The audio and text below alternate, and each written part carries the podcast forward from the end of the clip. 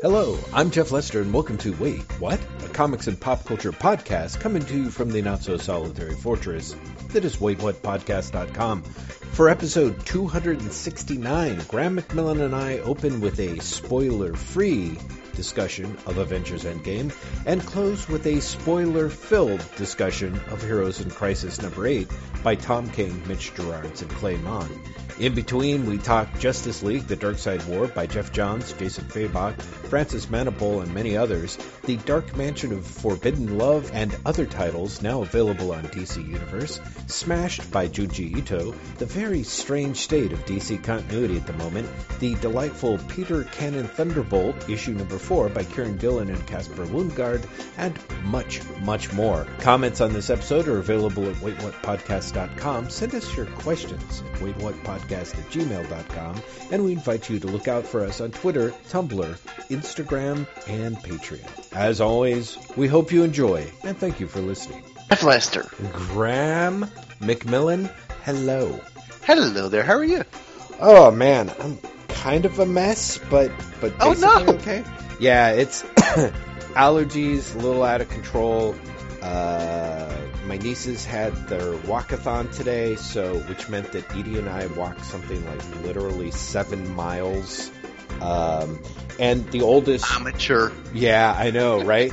it was still enough to knock me on my ass. And then there's uh, other background stuff going on with the apartment and everything. It's just been Oh, kind of a day. it. Yeah, yeah, yeah. I'm well. Is it just today, or has it been like a week, and this is just like the latest day of the week? No, no. Actually, I've been pretty grateful. Last week was mostly incredibly mellow at work, which was great. And then Um, you just had a terrible day. Oh god, that's almost worse. it wasn't I- so terrible, but it was a lot. So I'm a little tapped out, is what I'm saying. did, did I ever tell you? This is uh, like this is a, a new height of complete diversions for us. Did I ever tell you about the time I had Reiki done to me? And this is way back when I was in San Francisco. No. So, um, and like, we're talking way back when I was in San Francisco because I Yeah. was still working for this marketing firm. hmm And someone I worked with was training to do Reiki. Mhm. And I was like, eh. but here's the thing my sister trained to do Reiki. Um, Really? where I, I, I left for the States. And so I wasn't like completely out of hand, and I was like, you know what, fine, because the this person was more or less like, you know, I just want someone to to practice on, and I was like, sure, like you can do Reiki and me, Mhm. and so uh, it was like a. It was definitely the middle of the week, so I went to work the next day. But she did Reiki on me, and Jeff, I felt amazing that night. Really? Wow. Like I. I was like, I feel not only do I physically feel better, like I emotionally feel better. Like this is Mhm. great. Mhm. Just 100% worked. I'm very surprised. This is great. Went into work the next day and I was like, I feel amazing. Bring it on, world. And the world did. Oh God, yeah. And I genuinely felt that the Reiki had also like ripped off my armor.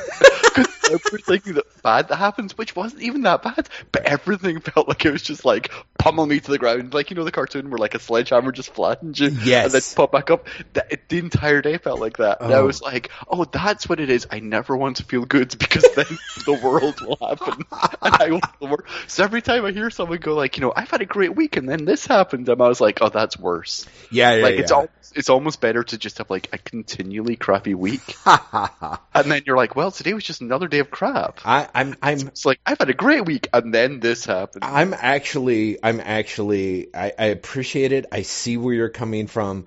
I'm, I'm so relieved that I disagree. Like honestly, one day where it's basically my, my nieces running me into the ground, coming back, collapsing into a nap, and then waking up to fret about some other stuff is so minor to some of the weeks of hell I've had at work that it's like, I'll take it. Like tomorrow's going to be a little tight, but it's it's fine. And honestly, I think this upcoming week at work is actually going to be uh, crazy. So I'm actually sort of like, no, I think I needed it, and I need as positive an outlook as I can because I'm like looking at this upcoming week and being like, oh God, of course. I had this is obviously like Avengers week as Yes.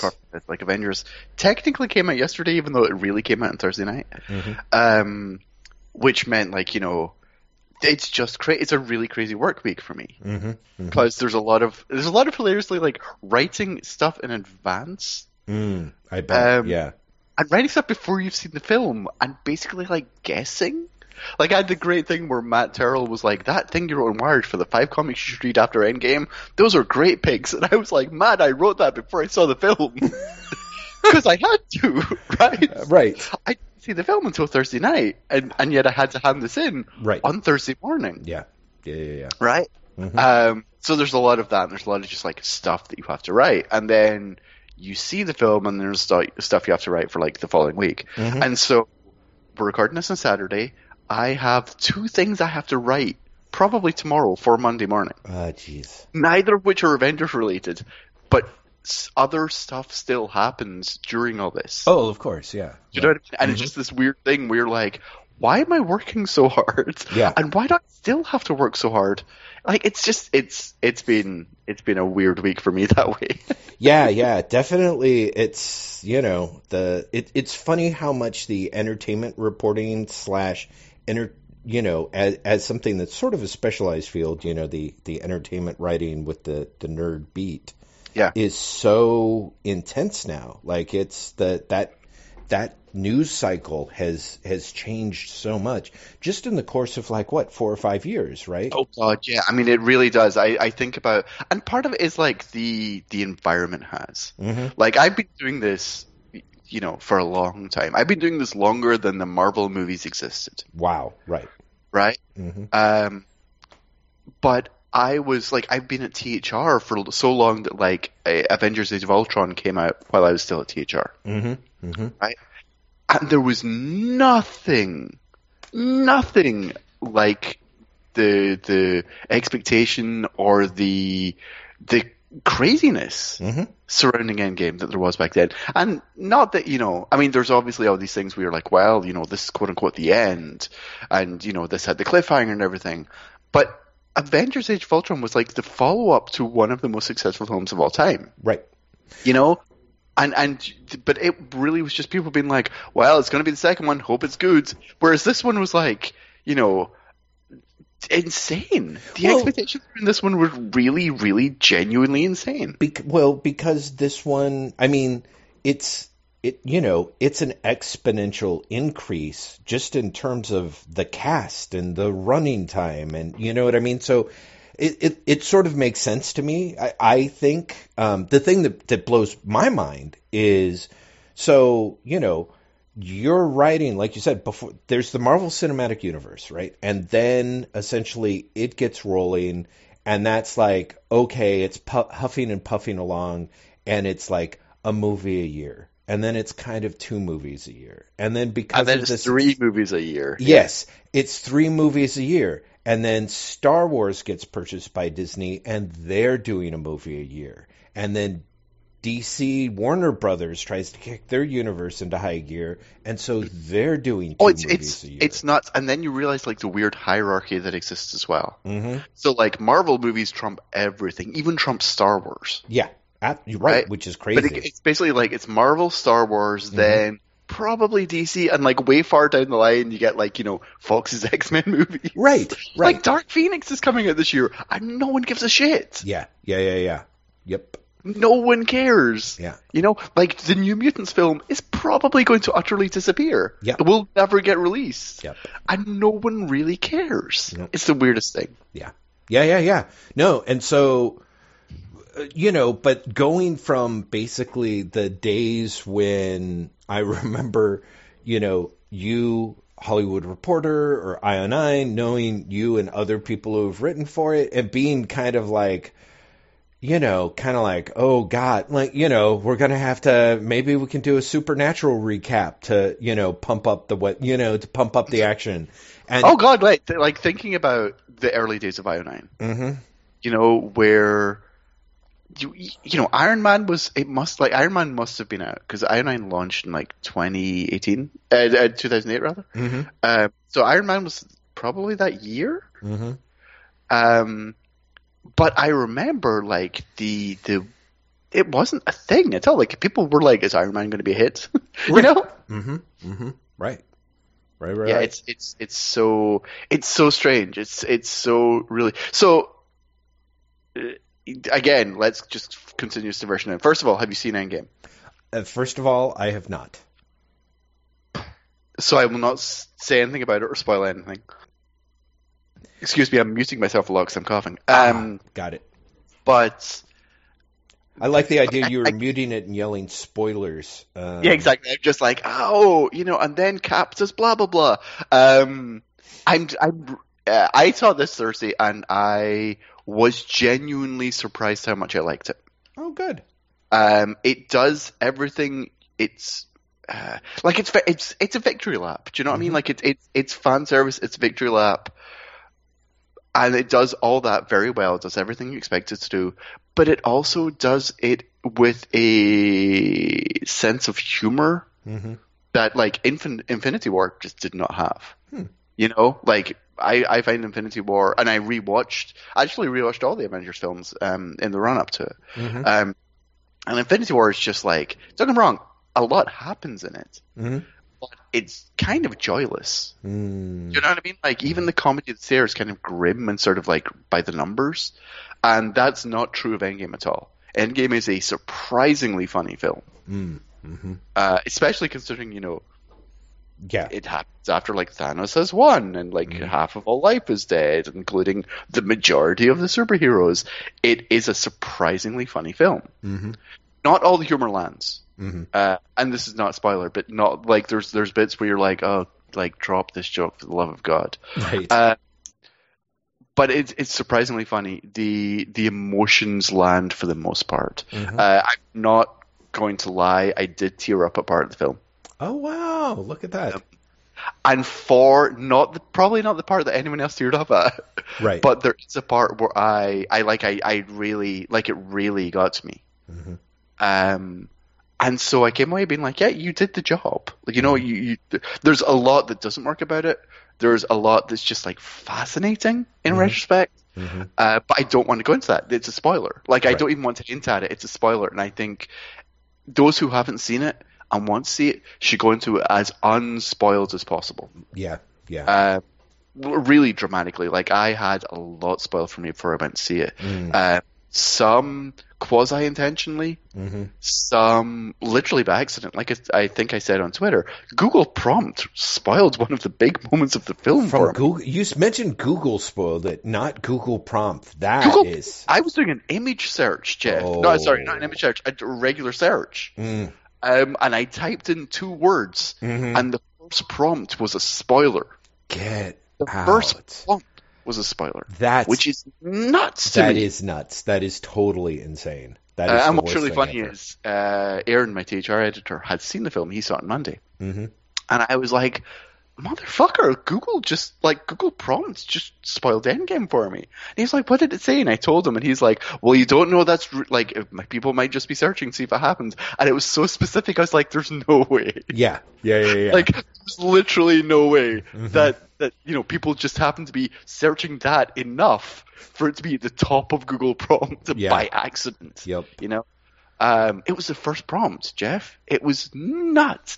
Um, but, and I'm not going to say, like, I'm not even going to hint what the prompt Please is either. don't. Yeah. You know, Absolutely. I again, all appreciate of it. that spoiler. hmm Um, but it, like I went into it with a fair amount uh, spoiled, and I still enjoyed it because Mhm. again, I went into like Infinity War spoiled for for the end, hmm right? Because because that that did just I feel like that leaked Yeah. fairly clearly before the fil- film came out, Right. as opposed to this, which I I think you know for the most part spoilers were kept away. Um, I wonder if it's because they it, it really was the Tom Holland effect. You know. yeah, maybe. Mm, Um, but it's it's it's funny because, uh, like I, I Infinity War, I feel was lessened by me knowing the ending, hmm hmm and Endgame is not at Mhm. all. Um, Endgame is far more airy, far more breezy, far more nuts, to be honest. Mhm. Like they make lots of choices that are kind of dumb, hmm uh, but like dumb in a fun way. hmm um, that I really appreciated, that I really, really enjoyed. Hmm. Hmm. Uh, the, uh, sorry, before I, I've actually distracted myself for once. I wasn't going to talk about Endgame because you hadn't seen it. and I was going to say instead, like, uh, I want to say this is the first time, like, we did Drock last week. Yes. But the week before that, I was at Star Wars Celebration, Right. Right? So this is the first time we've talked since I've been at Star Wars convention. hmm and been at Star Wars convention for the reveal of the, the, the trailer and the, the name of the next movie. Right. And what was really interesting is seeing how that fandom, which is like literally the core Star Wars fandom, they've paid hundreds of dollars to be there. Mhm. You know? Uh, seeing how that fandom responded versus like seeing how Marvel fandom responds. hmm And it's weird that I think that Marvel fandom is actually weirdly more rabid than Star Wars fandom. like that's nuts to me. Are, are you the same or not? Like, I, Uh, well, I, I got to admit, so here I, I I do not pay much attention to either fan base. Like I don't I don't go to cons, you know. It's it's just sort of the weird booming reverberations on social media, right? And for whatever it's worth, I just feel what I do feel is that the Marvel stuff bridged generations in a way that I'm not sure the Star Wars stuff did as fully. You know, like because with Marvel, you got the Marvel old school comic book nerds who were so excited to see these characters come to life, but the number of people who have been won over by the Marvel By the movies, movies. yes, is and for whom Marvel means the movies. Exactly, and nothing but, and they are huge fans of it. Is is is uh, is amazing, and uh, whereas I feel that when Disney bought Star Wars and started with the you know the third trilogy, the goal was definitely to try and kind of follow in those footsteps um, and build a new, you know, build a new fandom and a new generation of fans.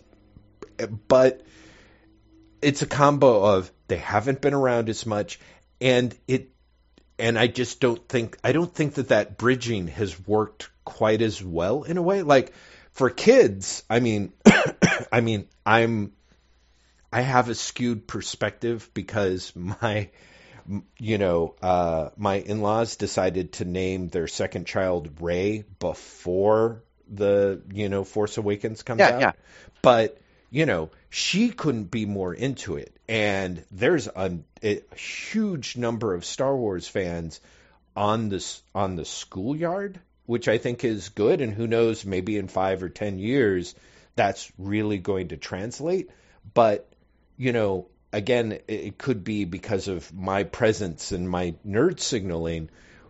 I'll talk to people like in the office, and if they're not talking about, you know, Game of Thrones, they're going to be talking about the Marvel Cinematic Universe. And because there's so many more flavors, you know what I mean? Like, mm. people poo pooed Ant Man, but I heard some people talking about Ant Man and the Wasp at work, and it was like, these people are fans of those movies, you know, Yeah, but they're yeah. also fans of the larger movies, and that somehow manages to that weird thing of being able to be dialed in and yet be aware that it's something larger that you generally are approve of whereas Star Wars is still Star Wars you know what I mean Yeah. like there's no I think I think particularly the solo movie uh, among other things really kind of reinforced that idea that outside of Star Wars you know there's there the idea that you can have stripes and flavors of it you know is not really the same thing I yeah, I am. I Star Wars Celebration was really interesting for me. Mhm.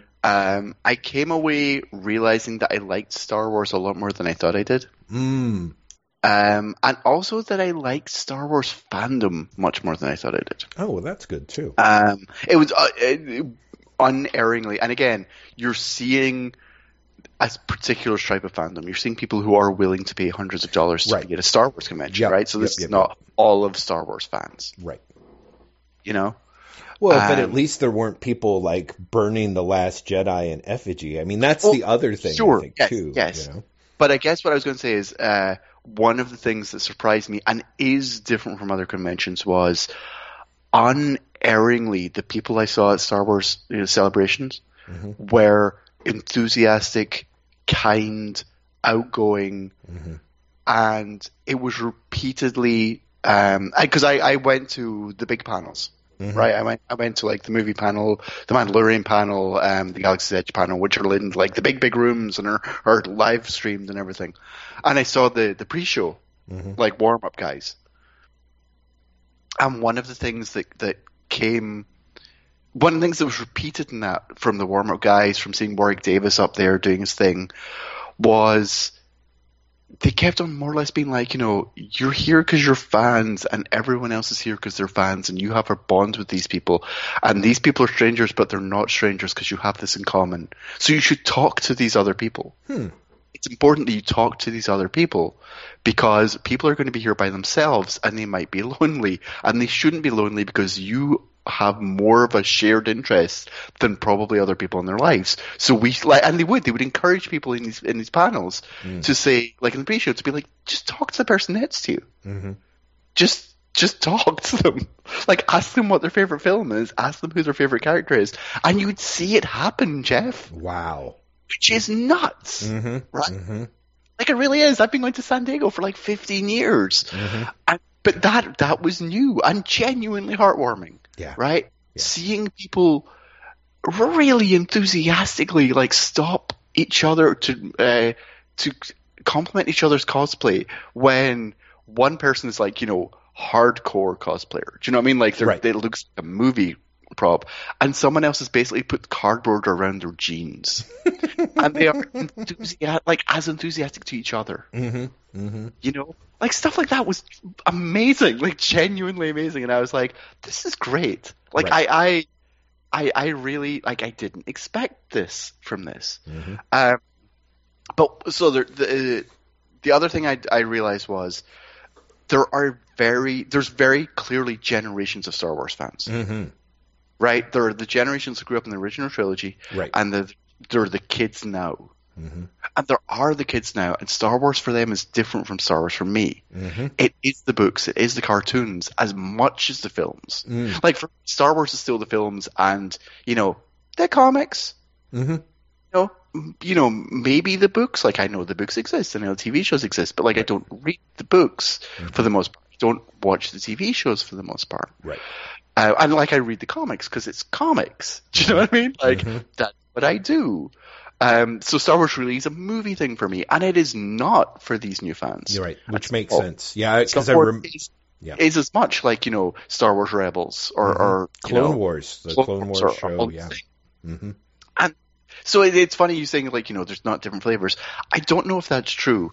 The other thing I'm Mm-hmm. going to say is, uh, so I'm there for THR, which means like I do the press line, which means I get to talk to Kathleen Kennedy. Mm-hmm.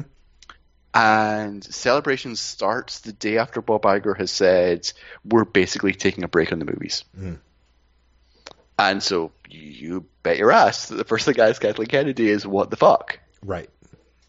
And she says outright, um, "We were always going to." Like we we finish the final trilogy of the Skywalker saga, and then we do something else. Mm-hmm. And I was like, "Oh, that kind of makes sense." Right. like you take care of old business that that the existing fans wanted, Mm-hmm. and then you do your different flavors. Hmm. You know, Mm-hmm. which uh, I mean, we'll see what the other flavors are. Right. We'll see how how close it is to everything else that's gone before. Mm-hmm. Mm-hmm. But something that Kennedy said a lot, J.J. Abrams has said a lot, um, is they see themselves as literally being caretakers for George Lucas, Mm-hmm. especially with with Rise of Skywalker. Mm-hmm. Right? I said it a, a lot during the Force Awakens promo tour as well. Mm-hmm. You know, you're very much like you know, it's all about George's vision, Right. and that makes sense if you're finishing off the story, quote unquote. Right. You know, and so. I agree that there's not been that many different flavors of Star Wars Mhm. as, as there is Marvel, and you know you can make an argument that there isn't really that many different flavors of Marvel. Mm-hmm. Um, but I also think that that's something that could develop Mm-hmm. if they want to develop it. Mm-hmm. Uh, but I, but right now, you know, Marvel Marvel puts out three movies a year, Yeah. and Marvel is just like by far the most dominant thing in, in, in movies. Absolutely. Absolutely. You know, it, and it's Which it'll be, I will be curious to see how that happens at post Endgame. Like on the one hand, you know, there's some. That's just it. Like, if this is the ending, Mhm. how many people are go- How many people are going to show up for the next Spider-Man film, which is just in like two months? yeah, You know, like if this is the ending, do you want to give people like a year before you come back with something else? And also, do you want to come back with something that's bigger than Spider-Man? Mm-hmm. Mm-hmm. Well, yeah, no, I mean it. It really does. It it begs some questions. There there was there se- seems to be um, a loosening up and an opening up of the possibilities for a Marvel film, kind of over the last couple of films, like you know Thor Ragnarok and Black Panther and Spider Man, all kind of point in some different directions that but they still you know they kind of a they still have to make good movies and b there is a little bit of the like the f- you know phase 1 marvel films i feel were such a they didn't have to be that good they just kind of had to exist you know Yeah, yeah, very much. And you you go back and watch them now, and you're like, huh. right Like, like watching the first Avengers is hilarious now. Hmm because, and I don't know how much of this is just like our expectations have changed, Mm-hmm. but like the opening scene of the first Avengers is that they're in like this shield base or the Yes, whatever the base yeah. where like you know Stellan Skarsgård is like you know I'm trying to get the ultimate energy, and then Loki shows up, and it looks like nothing as much as like a sci-fi original movie. hmm hmm Like it looks so cheap, yeah and the direction is terrible, and you're just like, how how was this such a popular film at the time? yeah yeah yeah Is yeah this cheap as shit? And then honestly, by the end of it, I, like I had found myself being won over by it again. hmm hmm Well, and I th- I think there I think there's a lot to be said for most of those early first phase Marvel films. Then the you know some of the follow ups to the sequels, either some of them got better or some of them got worse, and they kind of right exactly. And so so i don't know. I just for me i'm sort of like marvel has has an incredible amount of velocity but this is that point where they're changing gears and you can that's that's totally when you can you know flood the engine and stall out you know yeah, I mean- it, I'm I'm really curious post Endgame because Endgame, uh, again, no spoilers, but Endgame does feel like a final film. hmm hmm Like it legitimately does. hmm um, to the point where I want, I do wonder if, if there are going to be fans who are like, okay, I've done it, but also because you can't go bigger than Endgame. right Like you genuinely can't. Well, Infin- I guess Infinity War and Endgame as a as a two parter. yes Like even if you go to like a three parter, you can't go bigger than these films. Yeah, yeah, yeah, yeah. No, and I, I they kind of keep making noises like they don't want to do that, and I think that's smart. I, I it does sound like, and I I actually because I've been trying to stay away from spoilers, I've not been doing, and I, I'm not sure I'm reading as much entertainment news anyway. You honestly, you should just stay away from everything. Oh, I have been. I have been. It's been kind of weird. I'm like, I'm not looking at the internet. I'm not looking at Twitter. I'm not going back to them until I've seen the goddamn movie, you know? Yeah. And I, I but, you know, it, they certainly have made noises like that, that the next phase of Marvel is, an, is kind of an attempt for them to to kind of do more and be more and I do wonder if they're going to try and figure out ways to to do it. yeah, exactly. To br- to branch out the Marvel product in a way that it's like it's a Marvel movie, but maybe not necessarily a superhero movie. You know, and how far can they get away from that, or will want to get away with, from that? You know, I mean, it might be Yeah, other very much. genre stuff, but yeah, Yeah, uh, and it's it's weird. Like you know, you just look at because they've since at least Guardians of the Galaxy, which is like five years ago now. hmm They have made moves. They've made noises about like this is a different type of Marvel movie, Yeah. and honestly, only around the edges. hmm hmm exactly. You know what I mean? Like, not really. And there is so much more you could do differently for all its failings. Yep. You look at Warner Brothers, what Warner Brothers done with the DC movies, Mhm. and they are different types of movies. Right. Do you know what I mean? Like Shazam is different from Batman versus Superman. Yeah. You know, it's different from Justice League. It's different. And honestly, watching Avengers again, Avengers and Justice League are very similar. Um, like you can tell, you can definitely see the Whedon in both. Put it that way. Like they're they're they're surprisingly similar. Um, but you know, they are different films, and that's definitely been a drawback, I think, for them in the marketplace. Mm. You know what I mean? I because I, I think that if DC has done say five different flavors of movies, you know, four of them have not been to the audience's taste, Right. um, but they have been different, you know, and I wonder if Marvel looks at that and somehow goes, okay, we want to be different, but we don't want to be so different that we don't give them what they want.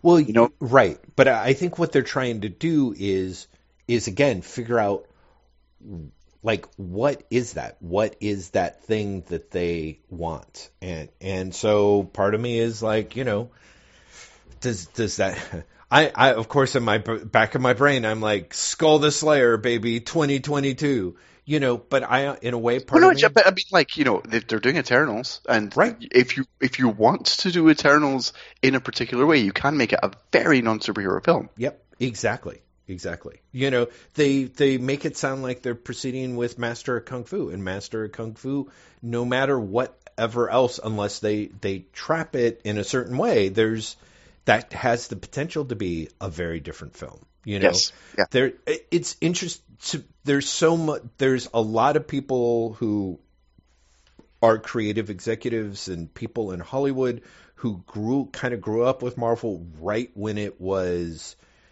it, like a much more fluid type of comic book company than Hmm. it is now. And so I think there's a lot of people that are like, yeah, I, you know, you can do a Machine Man movie that does not seem like a superhero movie per se, but could still seem like a Marvel movie. And I do Yeah, think exa- that that- exactly. yeah, you know, and and I think I'll be. Uh, we'll see if that's where they go, or if you know they end up having to you know come up with some other approach. But they they've really it's it if nothing else it appears to be a pretty impressive execution you know over the course of all this stuff. I mean there's a lot of undoubtedly like you know oh no no no we meant to do that type cover ups and things and that's mm-hmm. fine. But you know generally it's very easy to look at this as a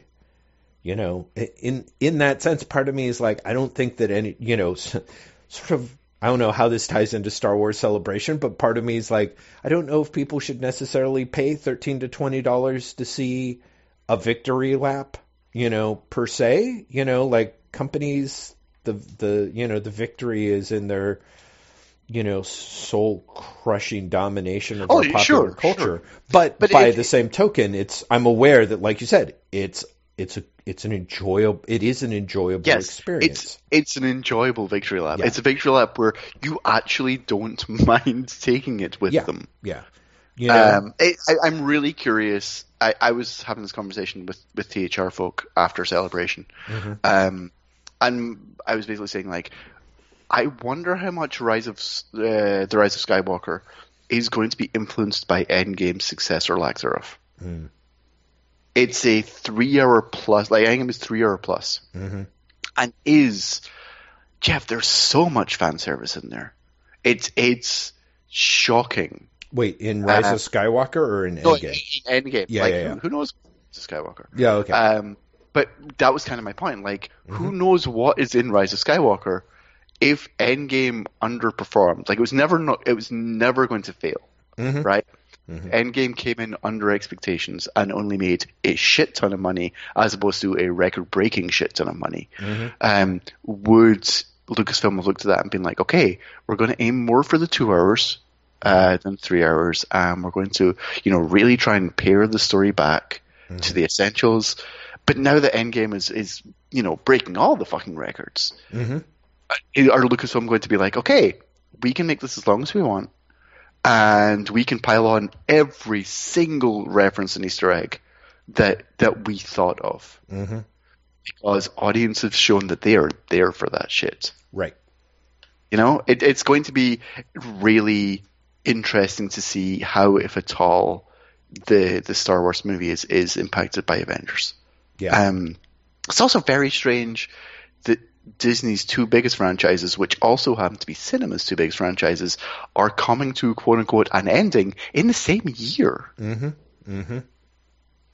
Like that's a really genuinely odd coincidence. And I wonder if like Disney is nervous about 2020 because of this. Yeah, I think so. I mean, it it it yeah. I th- well, Disney's Like they probably feel great about 2019. sure. But yeah, no, 2019. How, yeah, how sure. is how is 2020 going to look? Especially because we know for fact there's no Star Wars movie next year. Right. Well, and the, you start looking at. St- I mean that I'm you know the, right they have to sit down and they have to tell their investors you know hey look you guys got to adjust your expectations I assume they have but the you know Disney on the one hand it's sort of how does Disney measure this stuff Disney is using these brands to move into everything and everywhere and so, on the one hand, I'm sure you're right. The fact that they don't have a big movie.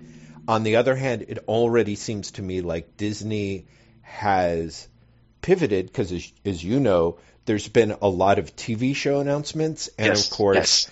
the whole I- angle of Disney Plus. You know, I've got to tell you, I think, and I might be alone in this, but I think Endgame aggressively sets up the Disney Plus shows. Mm, And I and I I don't know if I'm imagining that, hmm but I really really see setups for all three of the announced Disney Plus shows in Endgame, hmm like really strong ones, Hmm. um, which is which was really interesting to me. hmm hmm Where I was like, oh, of course, that's where you go with that. Right. Oh, that's where you go with that one. Right. That's why they've announced that show. hmm Like some announcements that seemed a bit odd hmm now make a lot more sense after seeing Endgame. That that makes sense to me because I remember seeing uh, watching Infinity War and having only recently seen a few um, things recently before, like changes that they'd made to like Doctor Strange or to Spider Man. I you know where it felt kind of capricious made a lot more sense in the context of Infinity War. It was kind of Right? Yeah, yeah. Oh, okay. I see why they did this. So, so I do think that there is a, a sort of behind the scenes. Yes, we know mm-hmm. what we're doing and where we're Yeah. going. So, Yeah. hopefully that that that I you know hopefully that works out because it's you know they seem to have they seem to have pulled things off against really heavy odds. Yeah, you know. yeah, they really have. They So- really have. And what's what's been really interesting is well, two things. One, Endgame is three hours plus long. Right. Um, I went to a screening on Thursday night, hmm and I got there, Jeff, an hour early, hmm and there were almost no seats left. Yep. Yeah. hour early, Mhm. which is nuts. hmm Um, but I left that theater going, I might want to see that again this weekend. Wow. Yeah. Yeah. Mhm. Yeah. I believe it. You know, I- yeah. That's and that's the thing. But the other thing is, I've seen so many people online be like, "I'm done with Marvel, but I'm going to see Endgame so I can have closure." And it's like this is how they're making their fortune. yeah, right. Even the people who say they're not fans anymore want to go and see the film. Well, true. That is true. It's that idea of like anyone who's bought into it and bought out will buy in for the ending. So we'll see. We'll see if that's true. We'll see if that's true. I. I oh, it is. I Like, mean, I think it's already yeah. the most globally successful opening ever, Yeah. and it's Saturday. yeah. No, I guess what I mean is, is we'll see if they really stay out. In other words, is what I mean. I don't doubt that it was so clear that this was going to be uh, absurdly enormous. Um, and everyone's just like, well, let's just see, let's see how absurdly enormous it ends up yeah. being. What you know? What's funny is there were a lot of of you know uh, forecasts ahead of time. They're like, it's going to be this enormous. Mhm. And what's been funny is pretty much on Thursday night, people were like, it's going to be much more enormous than we thought. Yeah, yeah, Because it was it was forecast to break 300 million domestically, hmm and people are now seriously thinking it might break 400 million, oof, yeah. I believe which it. is just I mean Yeah. crazy. yeah, it's Do you know what I mean? Like the difference there is like the haul of an entire film. Yes, yeah, completely. No, it's it really is. It is. It's pretty insane. So Yeah, it's it's it's really really impressive. Like, good job tomorrow. Mm-hmm. you know, you you did it. I'm not sure what you did needed to be done, Right. But you did it. Yep. Yep. Yep. Yep.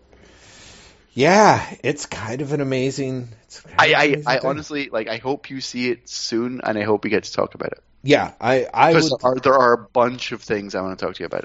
I'm I'm hoping that by our podcast next week I'll have seen it, but I don't know Hmm. because I think I think that I there's enough that I might be able to.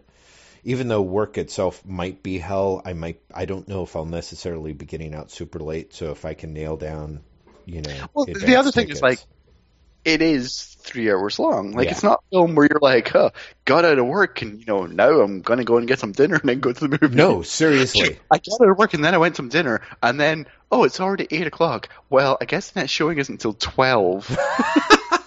well, yeah, except they stagger it all over the place. But even still, for me, it's like eight o'clock, which means if I even if it is showing, I wouldn't get out until after eleven, which means I Yes. would be going to bed till midnight. And I'm like, yeah, I'm I'm an old person, you know.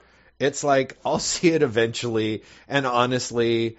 I think I might be enjoying having a break from Twitter, so you know this might be a win-win. exactly. It might, know? yeah, it might not be the worst thing. exactly. Jeff never sees Endgame and never comes back to the internet. It's like, ah, success.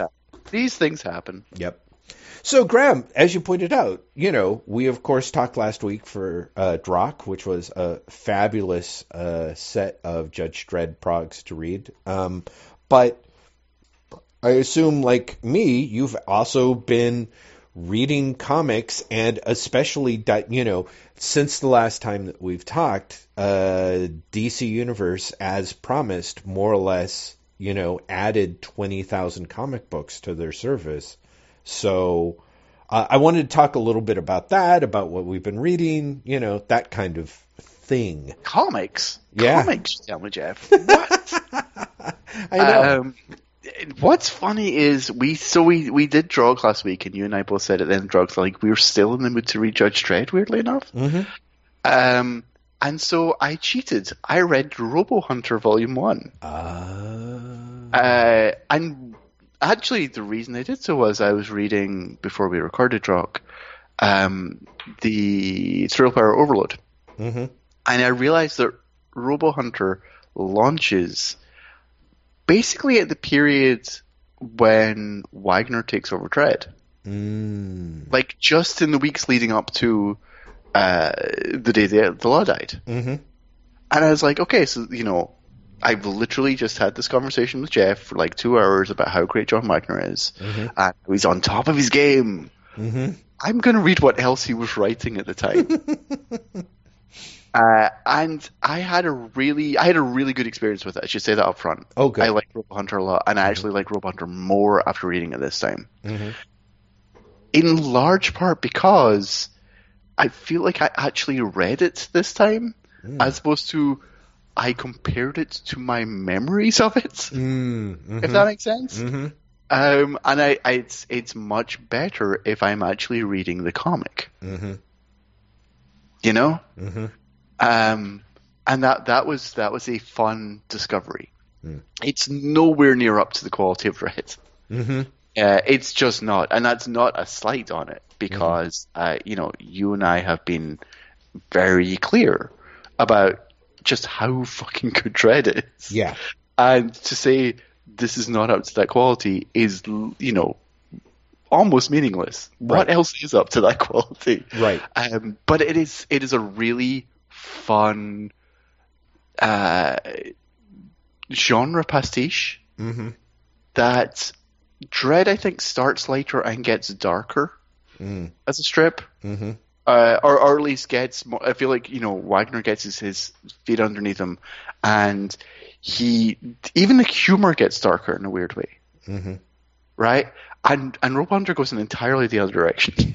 Well, you know, I, I, I actually want to say to me, like, just hearing that, part of what really makes sense to me is that I feel Wagner realizes how much Dredd the well well before Mills and to better ends, how much Dredd does not have to be a pastiche? We talked very much about how Case Volume One and even to an extent Case Volume Two, there's a lot of Western influence on Dredd, and they keep sort of veering towards westerns as a way to kind of uh, sort of look for that kind of pastiche angle to to hang the hat on, you know, to to make it understandable.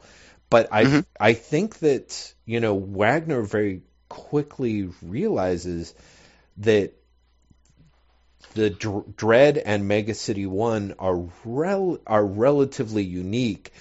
You can do any sort of stuff in there, but it's always it becomes a flavoring rather than I can see a way in which, which uh, Robo Hunter couldn't kind of help but be less inventive because it, once you're in the realm of a stronger genre pastiche, it's almost easier to have the, you know, the, you've got the rails for the car to, to roll on, you know?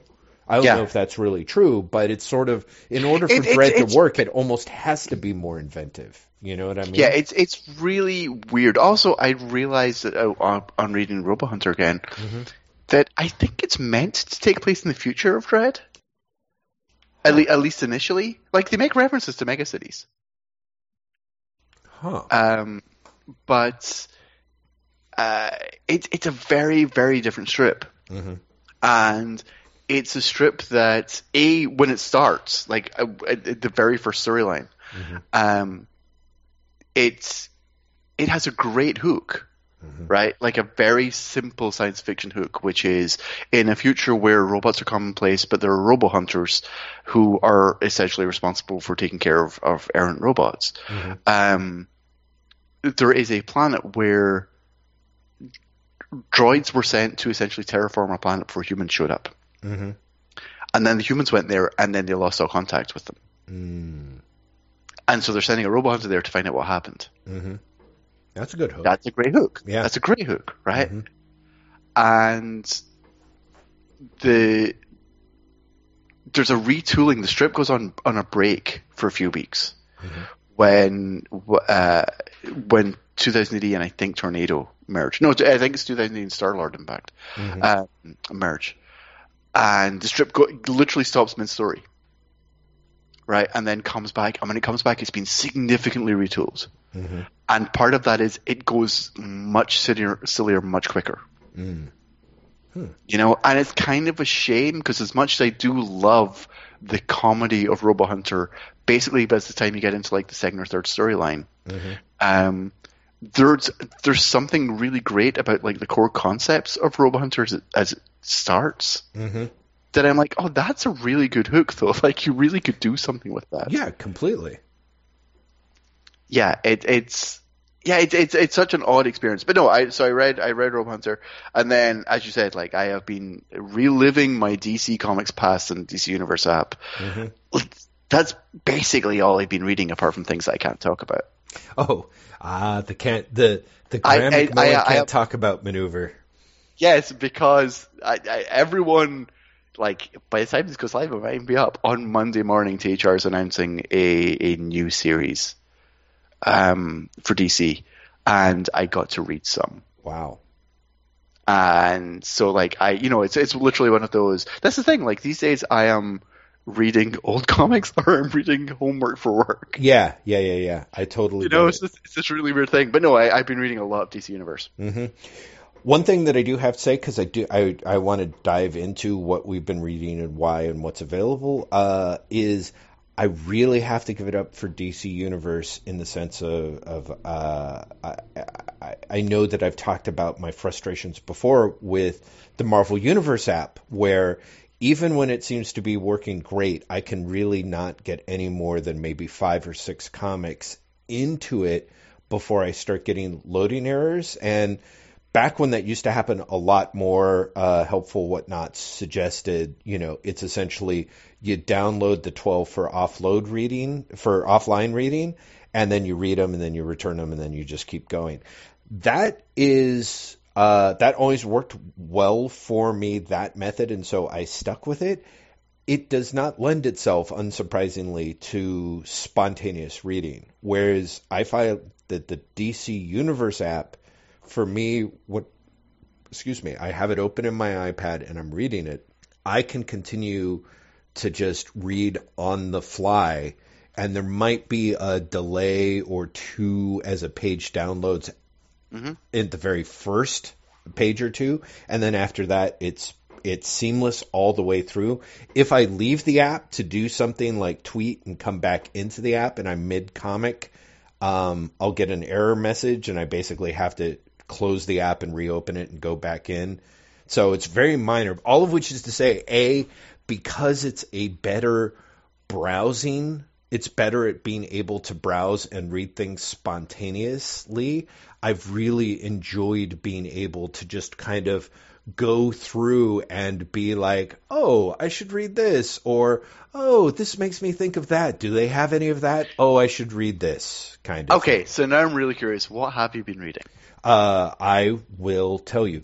Uh, the my my big love and one of my big disappointments was um, uh, I started uh, reading Dark Mansion of Forbidden Love, which um, was edited by was it Dorothy Woolfolk? I'll I'll get the name right for the quotes, but it is you know she was one of the longest female comics editors working in the business. She had started like in the 40s and continued to work at DC in through the 70s, although you know having to do, put up with a lot of bullshit. And I um I I actually was drawn to Dark Mansion of Forbidden Love because of the the hook. It starts in 71. Each issue is a full length novel that is it is gothic romances. So it's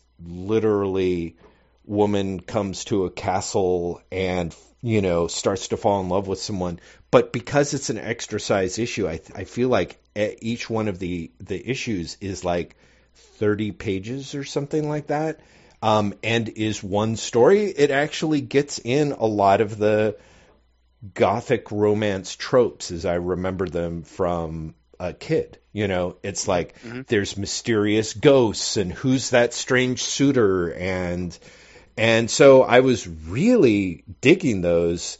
But at issue five, they changed their name from the Dark Mansion of Forbidden Love to Forbidden Tales of Dark Mansion, and that is issue five uh, is the very last issue of that full length format. It's also very interesting because the art really flips back and forth. There's like Don Heck drawn issues, and then there's also issues that are early, like Ernie Chua when he's Ernest Chua, and I don't remember who it was. Maybe it's something. It looked really good. It was. Uh, God, was it Don Heck inked by Tony DeZuniga or something? But it, it's it's is surprisingly good. Anyway, unfortunately, after that, issue six, Forbidden Tales of Dark Mansion, it becomes a traditional, anthology? yeah, anthology title. The the first one of which has a Kirby story that is so like it's amazing. I like it's the perfect blend of I was reading it being like, oh, this must be like Kirby from the Simon and Kirby days because it's sort of a, you know, this is a true story. All the names have been changed. It's the man with ESP.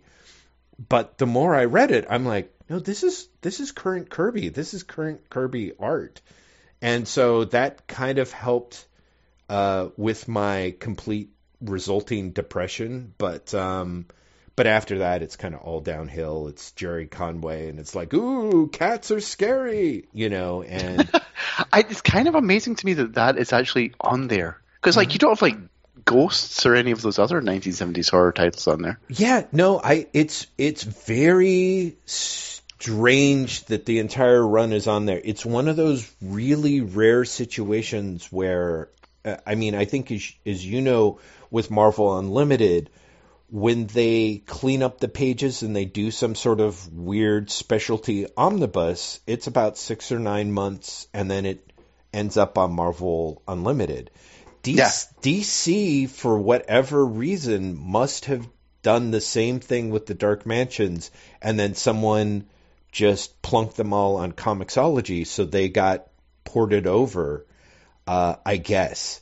So, um, so I read those. That was lovely. Of course, I retweeted someone who was like, "Hey, Wildcats Aliens is is you know on the app," and I'm like, "Is that that awesome Warren Ellis like the aliens kill everything?"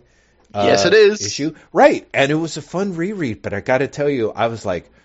Wow, my memory totally remembers this so differently. Like I really did think that I had read the issue of Stormwatch where they just all get killed. And I'm like, wait, where's the issue before this?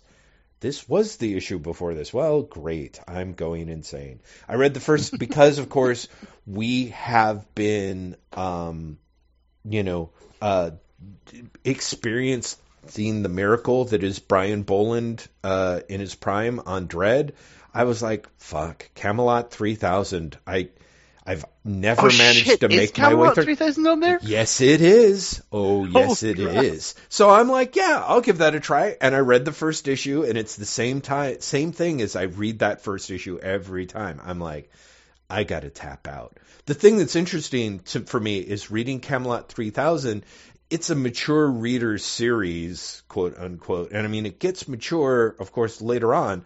But that first issue, it's Mike Barr and it's Brian Bolland. And I really want to stress the importance that Brian Bolland is co-creator and I think co-plotter on it, you know. And so it's Bolland's baby, but it's kind of amazing to me how much Bolland's work is such um you know, such such a um money minting machine for 2000 AD with all the all the Dredd reprints and of course the innumerable printings of the Killing Joke and Camelot. You know, for a guy who actually is not especially productive, Camelot 3000 is a significant chunk of Brian Bolland's comic output. You know, mm-hmm. and mm-hmm. yet it just languishes in the corner. And when you read it, it's it kind of makes sense. Like honestly, But, but wait, isn't Camelot 3000 also really weird because Bolland doesn't ink himself? Uh, in the first Is, isn't someone isn't someone else inking Bolland in this series? Ah, not in the first issue. Um, maybe it's later. Uh, but let let me- me no, look. no, it is Bruce Patterson. Bruce Patterson is inking Bolland. Oh, at the very beginning, huh? Yep. Uh, Uh, and then, oh wow, issue six, Dick Giordano inks Brian Bolland. wow, that would actually, in That's a way, be worth nuts. seeing. You know? Right? Yeah. Let's see, issue seven. Terry Austin Wow. inks issue seven. Okay.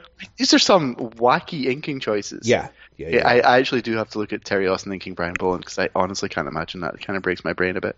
yeah. I, I can almost see it honestly because I think they've got. Oh man, that's the weirdest Oh, yeah? combination. Oh, It's the weirdest combination. Hmm. Yeah, that's so weird because you can see both of them very present. Yeah, I bet. Well, because Bolland is he's a strong he's a strong spice, you know. Interestingly enough, I personally think that the thing that's a shame is because you know blabbing about this on Twitter, people reminded me of the stuff to come. But the first issue of Camelot 3000 actually reads more like a really good YA title, you know? Like it honestly reads more young adulty. Like it, there's hmm? no kids in there, but it's so it's so Well, it's it's it's Camelot. Do you know what I mean? Like it's right. Exactly. So it's it's really at this point super super all ages, and because because it's Bolland with Mike W. Barr, you know, there's there's I mean it's Mike W. Barr. Like he is really straightforward for it, and part of it, and it's not. It's earnest and it's. I mean, but also re- reading the first issue, I'm like, this is the first time out of like three or four times that I read it that I'm like, motherfucker, it's just the first issue of Thor. Like it's the origin of Thor. Like they ripped off the fucking origin. It's like alien invaders, guy goes into a cave, finds an artifact, except instead of turning into Thor, he he rouses King Arthur. And I'm like, huh, that's where that comes from.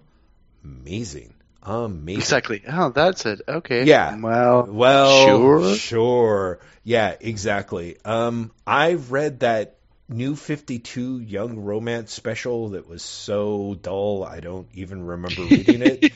I read I reread Grayson's Future End number 1 because of course I've been so nonplussed with Tom King. It really was the I had to do the was he ever really as good as I thought? Did I just Oh, and was he? into it? In Future's End, he is. I mean, it's it's plotted by him and uh, Tim Seeley, but like that backwards story works really well. He paces it out really smartly, and also I kind of had that thing of like, oh right, it's it's also it was also King, you know, King doing Grayson uh, maybe because he was doing it with Seeley, it was so much more um, fun. Um, Mhm. you know, and it's like right. There's there's more humor and there's more lightness in Grayson because he's you know he's kind of doing a fun spy comic, and in fact one of the things that's interesting about Future's End is you know it's us it's a it's a comic that ends with you know Dick Grayson is being hanged on the first page. And it's like it is the grimmest setup possible. And as it goes on it's King uh, and I do want to give full credit you know the Seeley plotting um, cutting against that in a way that King himself now does not really do in the same way. You know, he he Mhm. definitely is not undermining things in this, in the same way. Uh, I I totally did made myself feel um, filthy and ugly, and I read Doomsday Clock issues one through four. Um, and then I followed that up with Justice League issues 40 through 50, where I had only started reading The Darkseid War and trailed off after like maybe issue 42, maybe. Mhm. And this way I followed through and, of course, read all the one shots. And it's definitely one of the areas that's kind of a shame because, uh, excuse me, because one of the things that was one of those deals where um, browsing the comics, they have a you know sort of like we've got it set up by event, you know, storylines. Like you go through Sure, yeah, storylines. And so they've got stuff like Superman for tomorrow and Dark Nights Metal and then Invasion and Zero Hour. And I was kind of like, oh, it's kind of fun going through all this stuff. And I'm like, oh, right, the Darkseid War. I wanted to read it. It would have helped in a way if they'd had a reading guide because, of course, they've the Oh yeah, 'cause it's literally like you do like four chapters of Justice League, then you do all the one shots, then you do like six chapters of Justice League or something, right? and then there's another one shot and and that's There the is? thing yes there's the one shot right before the big finale that finally shows you the origin of grail and sets up the like it's got three different artists so it's like Jessica Cruz and Cyborg who are currently trapped inside the power ring of Power Ring um, that Steve Trevor has been kidnapped by Grail, and you finally get the whole story, uh, the origin of Grail and Myrina Black. But because I ended up not knowing that, I ended up reading it like with all the other one shots, and it was listed first. So I was like, wait, what's happening? When did these people get kidnapped? And then it was like, but so you click on the Darkseid War, the the the storyline, and you know it's like storyline, and it tells you the whole you know years after his forces were driven away, Darkseid returns to Earth, ready to destroy the planet. Can the Justice League stop him? But they only have the Justice League issues listed. They don't have the one shots, which I happen, you know, of course, you get to the appropriate point in the issues, like read all these one shots, which aren't listed. They're under their own listing in the comics. So anyway, it was it was yeah. kind of an all. I, but again, this whole like I'm reading these on the fly, and it's literally uh, I'm reading them because because I want to, you know. Yeah, and, honestly, because I can. Yeah, you know, because it's really simple. Yeah. I don't really have to do that much legwork, which is one of the joys of this. And honestly, it was one of the joys of Marvel Unlimited at first. yeah. And and you know, for me at least, Marvel Unlimited now feels much more like a resource for work than anything. Mm-hmm. Because I feel like I've read everything that I want from Marvel Unlimited. That said, Machine Man popped up in its entirety this week on Marvel Yes, Unlimited. which I was going to point at mention, and I will say one of the things that I find that's hard for me about Marvel Unlimited is I'm getting to the points where the like I'm the, more the amount of new material is not worth it. Well, no, no. I guess it's just more. It's more like I've already read the Machine Man stuff. You know what I mean? Like Yeah. I really have had a lot of when they've started reprinting things. Again, it's that whole joke of like, right, because it's because I bought the the digital omnibus like six months before, and in a way, there's something to that. You know.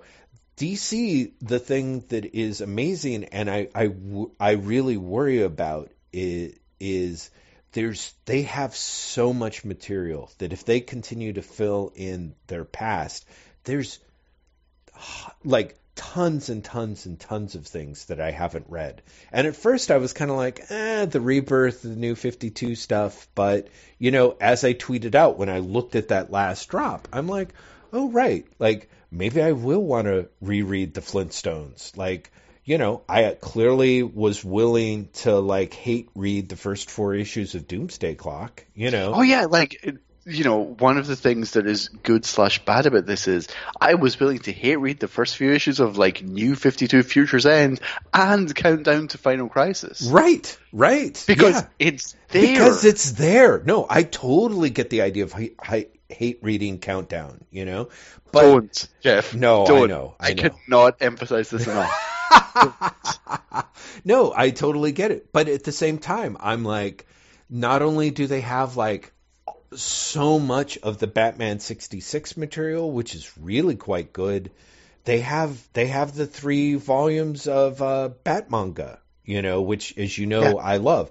I don't think that I would revisit it here, but it's kind of amazing that they have it. It's amazing that they have all the DC Hanna Barbera crossovers. Part of me is like, God help me, I might sit down and read the 30 plus issues of Scooby Doo Apocalypse that I pretty sure Right. they have on here. Yeah, you yeah, know. part, it's it's so weird. You're like, well, you know, I I I'd never buy it, but and that goes. I mean, honestly, Jeff, this is what I've read on it.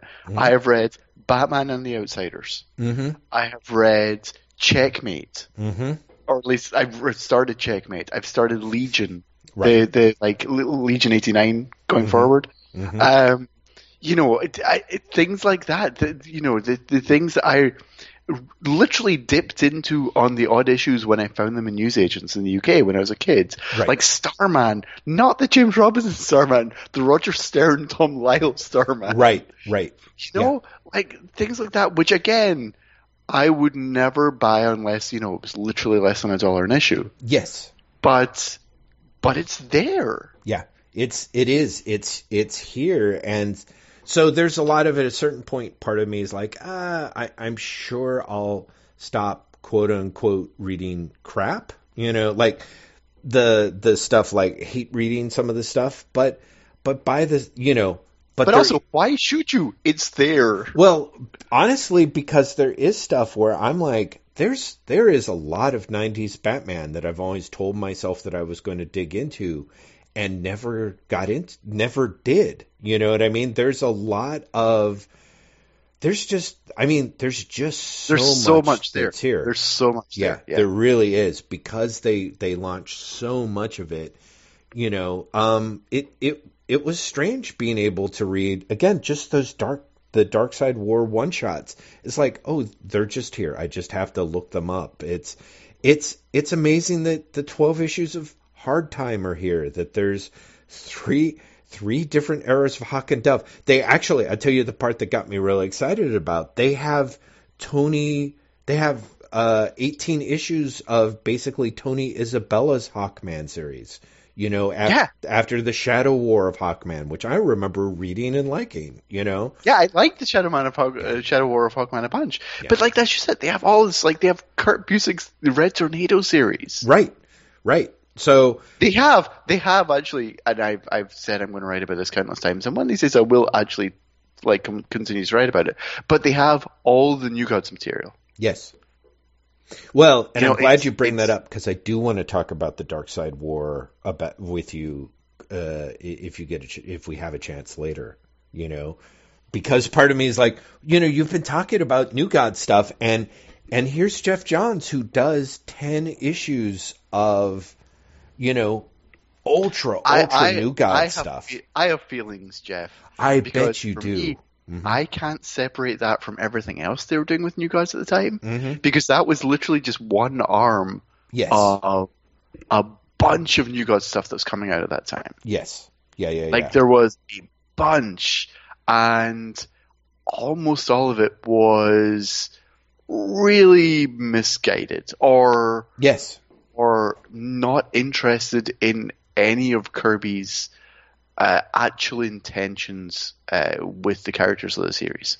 Well, and that's what I really kind of wanted to talk to you about because there, a let's put it, a there was a way in reading this stuff that I was that that to me Doomsday Clock made a lot more sense. Like I was like, oh, uh, like oh, I get kind of I get why he's kind of why Johns is doing Doomsday Clock eh, sort of the way that he is and in the way that he is.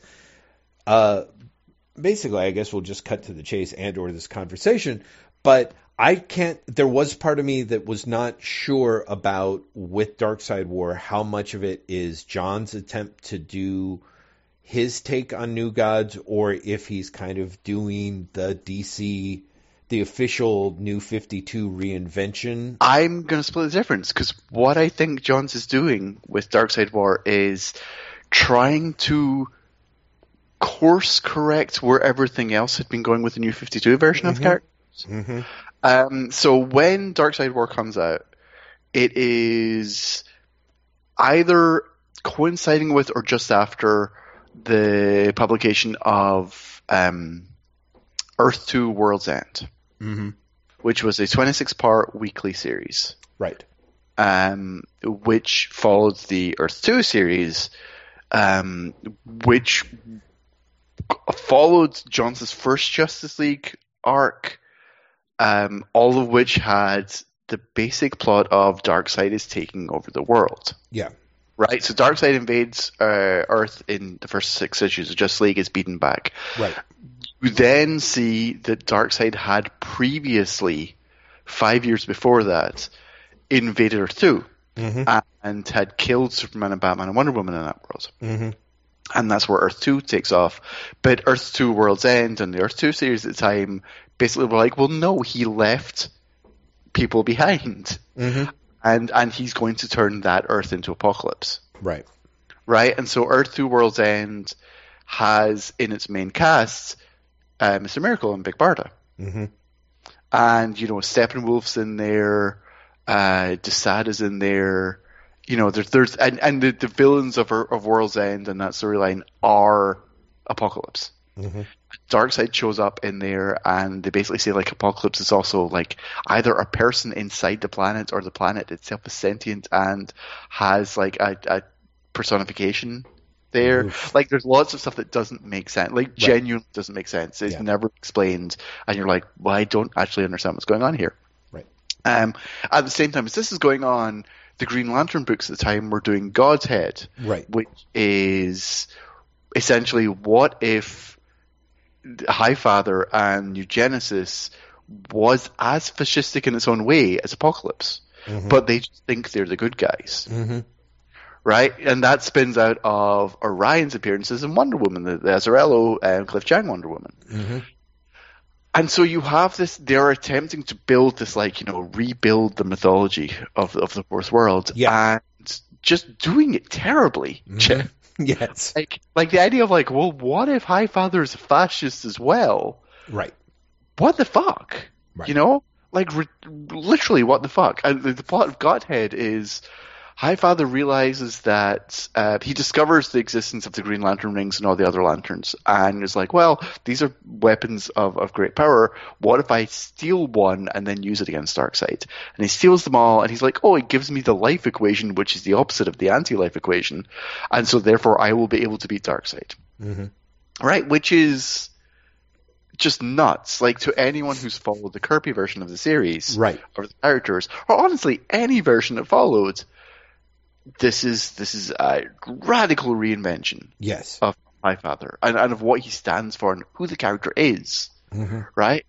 Um, and to an extent, the Darkseid that is presented uh, in in these comics as well is a radical reinvention to the to his his uh, to lessen him. Oh yeah, right. Right, he, he becomes a much more. There's even an origin story. Yes, Greg uh, Pak Writes Pak that. does a, yeah. does, does, does a, a, Darkseid one show, which is like, you know, Darkseid and High Father were once brothers, Mhm. but then the gods fell and Darkseid stole power from the gods, and the gods were upset, so they gave High Father, power as well, and that's what they're on the lookout for is Loop-de-Doo.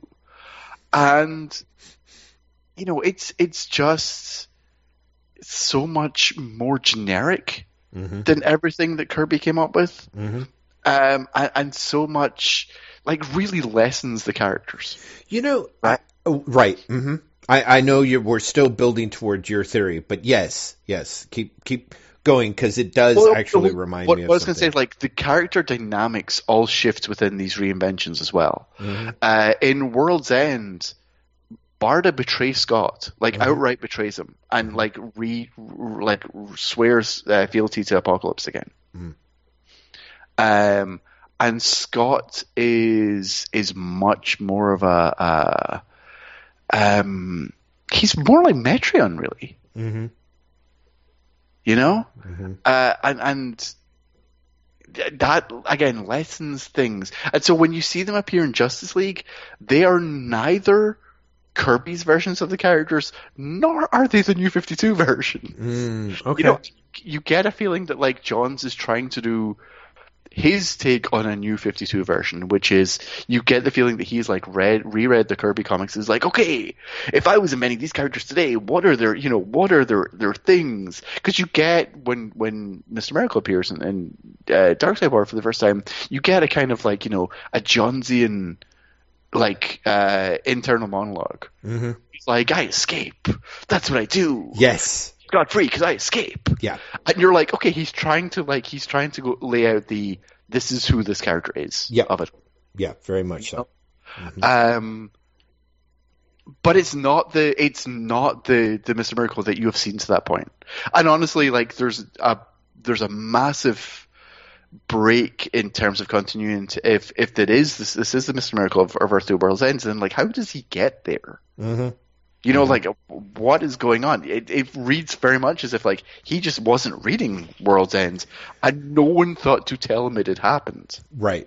Right. right? Which Yeah. is, it, you know, does not strike me as impossible. To be Mhm. perfectly. I well, and, and I I wonder, especially especially based on this week's issue of Heroes in Crisis, how much there is this the uh, Cold War between Johns and Dan DiDio. else. Well, and maybe everyone else, but certainly Didio kind of has a lot of editorial control on his side. And I mean, I don't think that that's. Uh, there's ways in which I feel like that is definitely me talking through my butt because uh, it, the Dark Side War very clearly follows up on the events of Forever Evil, which is to me Which, uh, feel- but again, it's another Johns'. is a Johns' event, so, but I swear to God, is also a Didio idea and a Didio fetish. You know what I mean? the idea of like the villains are center or like spotlit hmm has happened so many times in the last like 15 years of DC. It's Yeah. ridiculous. Yeah, yeah, Like it's genuinely ridiculous. yeah, yeah. It seemed to be like you know every 10 years we'll have you know the series of one shots that spotlight the villains and then that lead into a story where the villains win Yes, exactly. you know like the that's, villains that's a, win. Yeah, that's, a new tradition Yeah, yeah, um and you know we say this as we're heading into year of the villain at DC Yes. right now exactly. Where I'm know? like, "Oof, really, what's, guys? re- what's really interesting is I know a bunch about what's happening there hmm because I've to Scott Snyder and I've talked to other people hmm and they've basically been like okay this is where we're going with this hmm and I see how it is simultaneously another iteration of ideas that we've seen before, and also that's to a degree a feint. hmm Do you know what I mean? It's almost like it's like you know, you think you know where we're going, but we are going to zag. Right. Like you think we're going to, zag, we are going to zag. Um, no, but you're right. Like it, it for Forever Evil, Forever Evil feels simultaneously very quote unquote DiDio and also very quote unquote Geoff Johns. Right. You know, Right. and, and Darkseid War very much is is a Forever Evil sequel. It's a it's a forever evil sequel. It definitely feels like both Johns and Didio do like agreeing like okay, we've got to reinvent Kirby's New Gods. The weird vibe that I got off of it and also in your Earth 2 description is it's very much like someone or everyone were big fans of the Battlestar Galactica TV show and were like, we want to do to Jack Kirby's New Gods what Ronald D. Moore did to Battlestar Galactica. Oh God, what a horrible thought! I know. I, I, I totally see where you're going with it, um, but also, ugh, what a horrible thought. Well, but it, don't you think like it's kind of that whole like, oh, High Father is sort of the same way that like yeah, Commander High, High Father is and High, High Father is Adama. Yes, yeah, I totally see what you're saying. yeah, Um, what's really odd is that um, from what I have seen, hmm like because the idea of a cold war between Didio and Johns is is is not a new idea. Mhm. You know, like Rich Johnston has basically been trying to sell that line for years now. right, What I have seen of the two of them interacting, I don't quite buy it. hmm hmm Um, and also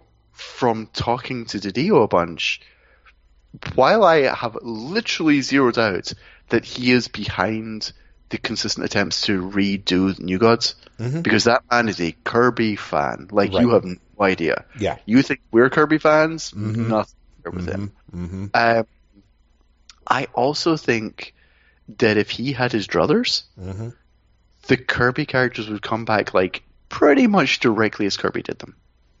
Right. I mean, Lord knows one of the things that was interesting was seeing Kamandi come back, the Kamandi challenge, and having everyone be like, this is a simultaneous shout out to DC challenge, the crazy, crazily enough, but it's also very much people are doing a Kamandi book. This is Yeah. Kamandi, you know? Yeah. And, uh, but I, you know, I it well. So, for example, the other thing I was thinking of is people. The great thing about talking about the Darkseid War, it is so goddamn old that you know, and it leads it. The ending of issue fifty leads right into Rebirth. Yes, Um, exactly. Is so it's pretty. I don't feel shamed Yeah, li- li- spoiling it at all. Yeah, yeah. this comic is four years old. Yeah, But but Grail, which is such a w- central character in the Darkseid War, um, I am convinced was Geoff Johns' original idea for was it Pandora or whomever? Um, oh sure, yeah, Pandora who then gets killed off. No, because oh maybe because I mean, Je- John's got to do the Pandora story he wanted, and it, it unfolded in Forever Evil. Did he? Oh, okay. Well, maybe I'm Yeah, wrong. yeah, because yeah, Pandora, Pandora is is essentially a Justice League character until she gets spun out into her own book. Well, see, and that's, but I thought that her her origin was quote unquote mysterious until her own book that No, it's- Didio it's- is it's, like um, writing and rewriting or- over No, her origin is mysterious until fuck, what's it called? Trinity War, right until the which is- Trinity War event, right? which is no, but that's a Justice League storyline. That's in Johns' Justice League oh, book is it? Uh, Yeah. Oh, right, it is. That's so because that's leading to Forever Evil. Mm, Like the, the, the Pandora's like gets her own series after that. right, right, as Forever Evil launches. Okay, well maybe I'm wrong. Maybe Um, I'm wrong. But what's what's also funny is like so Johns spends I mean Darkseid War's like eleven issues, right? Well, it's yeah, it's eleven issues plus the one shots of which Johns doesn't write all of them, but No, but he writes a few. couple, I think. Yeah, right? he does. Yep. Um, but you get you know Grail Mhm. and you know Darkseid's a, a baby by the end of it, Yes. and you know all the shit, and then Johns writes Rebirth, hmm which pretty much, especially for Wonder Woman, goes on to explicitly ignore everything that Johns has done Yes. uh, to Wonder Woman. Yep. You know, uh, like immediately, immediately the next month, hmm there, you know, to the point where you don't see any of that shit again until Rucka's off the book. hmm And then James Robinson comes on with a storyline that, to all intents and purposes, exists to get rid of Grail. Mm. Exists to like explain that shit away. But also picks up on the thread of because the end of the Darkseid War is Diana discovers not only does she have Grail, her sister, but she was one of twins and she has a brother. And Yes, which that- is which I, I like that's what Robinson's story's about. right, right. Which um, which you know is just uh, it's but it's it's crazy. You know, Johns clearly is like I'm doing this whole thing to set up like a new era for Wonder Woman, and then Yeah. the new era arrives and it has nothing to Yep. do with that. Yep. Like Rucka's first issue, the Rebirth one shot, it's pretty much explicitly him being like. Uh, say having Diana being saying, you know, I've been lied to about my origins so many times. yes, yeah. Like it's Rucka really just been like, yeah, fuck all that shit. mm-hmm. Like I have no interest in any of that bullshit. Mm-hmm. Uh, it's so funny, and you get you know the fifty, the last issue again sets up like you know there are three Jokers. Yes, We are now three years later, yeah, and it, don't get me wrong, I know uh, Geoff's working on it. I know he's doing the series with Jason Fabok, mm-hmm. but you know. No one in the Batman books is touching that. Well, Not at all. And they've Yeah. used Joker since a bunch, a bunch of times. Like, Yep. Joker is a character who is recurring in Justice League right now. mm, and there's absolutely no like oh and there are another two jokers running around Well, and I guess I guess that's sort of what I feel like is there was this weird point. It was like Johns did Rebirth, then he's like Doomsday Clock and some of his three Joker stuff. Some of the stuff that he's really trying to seed a lot of ideas in dark in the Darkseid War. Like you definitely feel his like this is building to the next thing is building to the next thing uh, kind of modern comic event idea that's going on but he keeps taking because of course darkseid's the Darkseid is a baby is the the child of power girl and you know the the whole crime syndicates involved and there's a completely in issue 50 there's an insane sequence where she's holding up the baby that's oh because it's Alexander Luther's baby is able to steal or absorb the powers of of anyone. And but that doesn't explain why she's like yelling Shazam backwards to activate the child and and absorb the oh no but, that, but here's the crazy thing like there is an explanation about that in forever war. Like that's the weird thing. Wow. yeah no there is. Like it's one of those things where if you have honestly just been paying a lot of attention hmm it makes sense. But if you have for example you're picking the storyline up after you you know four years or five years after reading forever war you'll be fucking lost. Yeah. but no is actually an explanation for that in an entirely different storyline from like two years earlier. Good Christ. It was crazy. I was like, I 'cause- know, I know. And there's also the lead up as to who the father is, and I'm like, okay, well, the father's probably Darkseid again, and he's going to give birth to himself, which struck me as kind of obvious, but kind of weirdly mythological. That made sense. But then Yeah, she's it's like, it's it's, it's obvious, but at the same time, it makes sense. right. But then there's, but then she's yelling Shazam backwards, and I'm like, did she did did the wizard Shazam fuck her? Like, you know, and then it's Alexander Luther, and I'm like, okay, this comic is just, I got to sit down because it's just crazy. And and the thing that I think is funny is is the Darkseid War is is John's, um, in a way where I'm like, where it's it's almost all hooks, you know, and it's Oh, in many in many ways, like it's it's Prime Johns.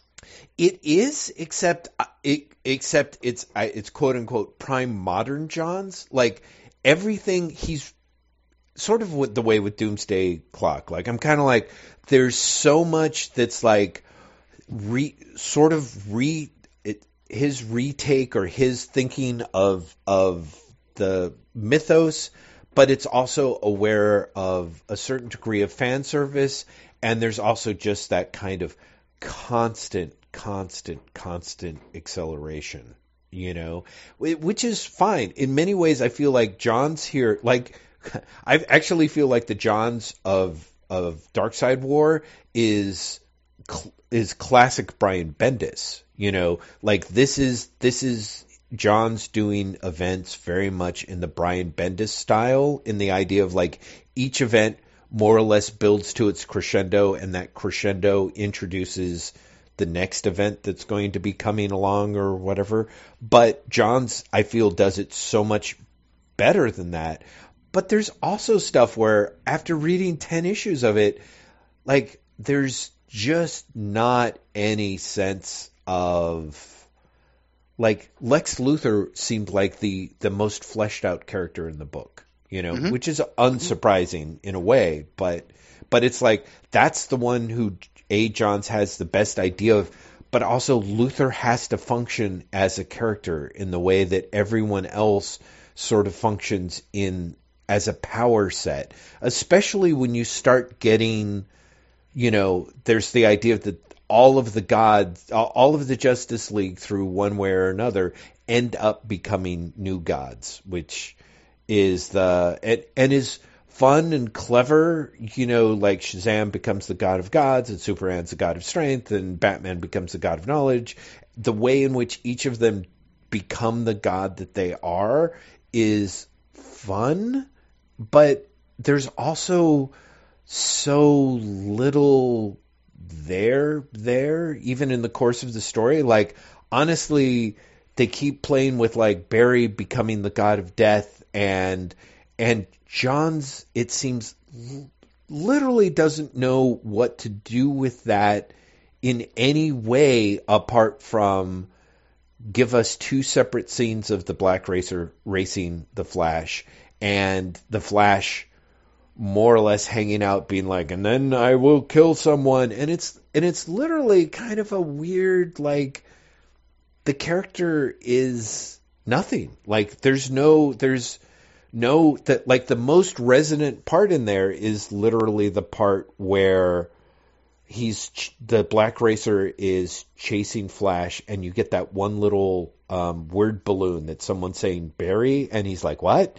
and of course you know thanks to Rebirth that, that that's Wally West, you know. But um, that part was great. But I mean, there's literally this idea of like you could do something with with Barry Allen, who in Geoff Johns's reinvention of the character as someone who is haunted by his mother's death or his father's death or his parents' death. I don't I don't remember. It's it's his mother. It's his, his mother's, mother's death, death, right? His mother's death and his, father is responsible. Right. Or or is has been framed. Yeah, has been framed. So there's this whole big Megillah in which Barry Allen could re- that this version of Barry Allen merging with the god of death could be a thing. Like it could be, it could be just just a little bit of it. Anyway, all of which is to say, the Darkseid War is filled with moments and events and and more characters that you can shake a stick at. But I found it a strangely kind of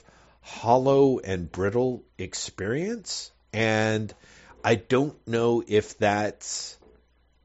I don't know why that is sort of the way that it is. If that's Johns, if it's or it's something about the new 52 characters too in the same way but it was it was it was it was it was a it was a really weird event to read let's put it that way. And there were yeah, moments it's, it's, where yeah i was like oh this is cool. That's a great idea or that's a fun hook.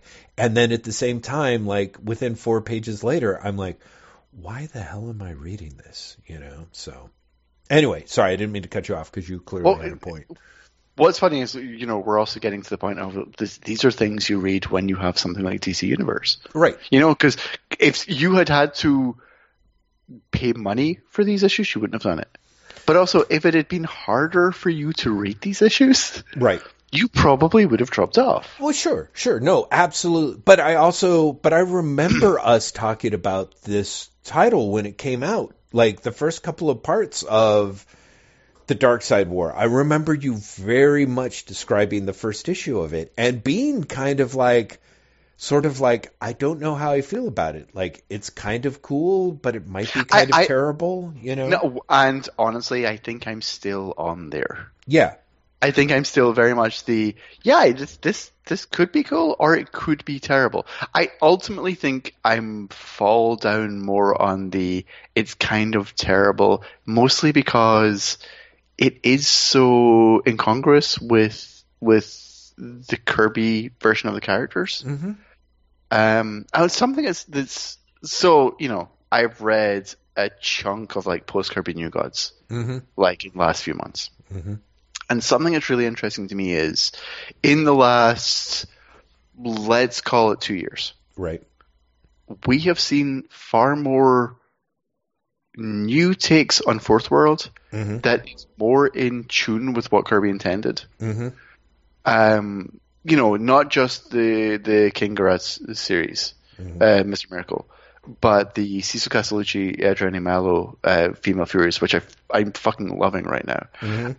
Um, but also like the the one shots for Kirby's 100th birthday. Mm-hmm. You know, and it- they're not necessarily good comics. In fact, the New Gods comic is really bad from that from that uh, series of one shots, but they are more in like they're they're not trying to reinvent Right. the characters. Right. Does that make sense? Yeah, no, no. I think actually one of the things that's kind of rough with uh, looking at some of the stuff that I've looked at at DC Universe is kind of the that feeling like with Wonder Woman. It's like everybody's trying to reinvent her. Like every time someone steps in and does a take on it, it's like they kind of ignore everyone else's Yeah, take. and this is the new one. They're like this is Yeah. the real Wonder Woman. Yes, exactly.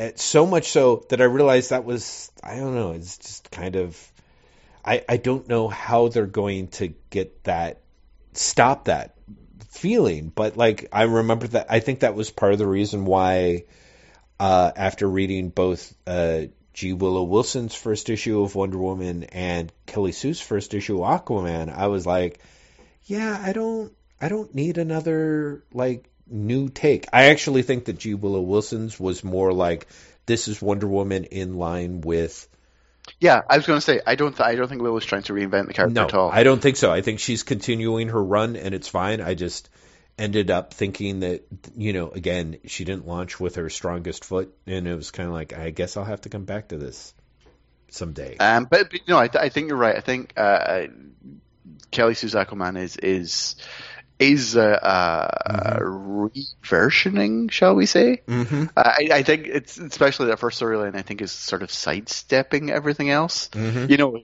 I've got amnesia. I'm going to build up a whole new mythology before you can remember who you are. Do you know what I mean? Like there, there's, yep. it's very much a like, let's just ignore all of this. You know, and, and I don't know if you've kept reading that book, but like in the in the most recent issue, like he gets the Momoa tattoos. Mm. You know? Right? Of because course. now for for like you know mystical reasons. Now he's one with the sea, so he has the tattoos. But it's it's it's one of those things where it's like I see what you're doing, Right. you know, like okay, and it's it's smart, Mm-hmm. you know, like it's it's delivering more what I think people who don't read comics but like the movie, and there were more of them, you know, want to see in an Aquaman comic. Yeah, absolutely. Right. Um, but yeah, it, it's weird. I actually, you bringing up Wonder Woman uh, reminded me. Have you been reading the old Wonder Woman stuff in DC Universe? Uh, I have not started digging into it. No. Uh, Because I know that I know that that was a, a a back issue haunt for you for a while, yes. trying to find cheap Wonder Woman issues for your nieces. Yes. Um, and yeah, I haven't dug into it because weirdly, I felt like from what I looked at, there's tons of the golden age stuff, and then there's a lot of the more modern stuff, but I didn't see a lot of 60s, 70s. Well, that's not true. There's the Sekowsky stuff, which has been reprinted.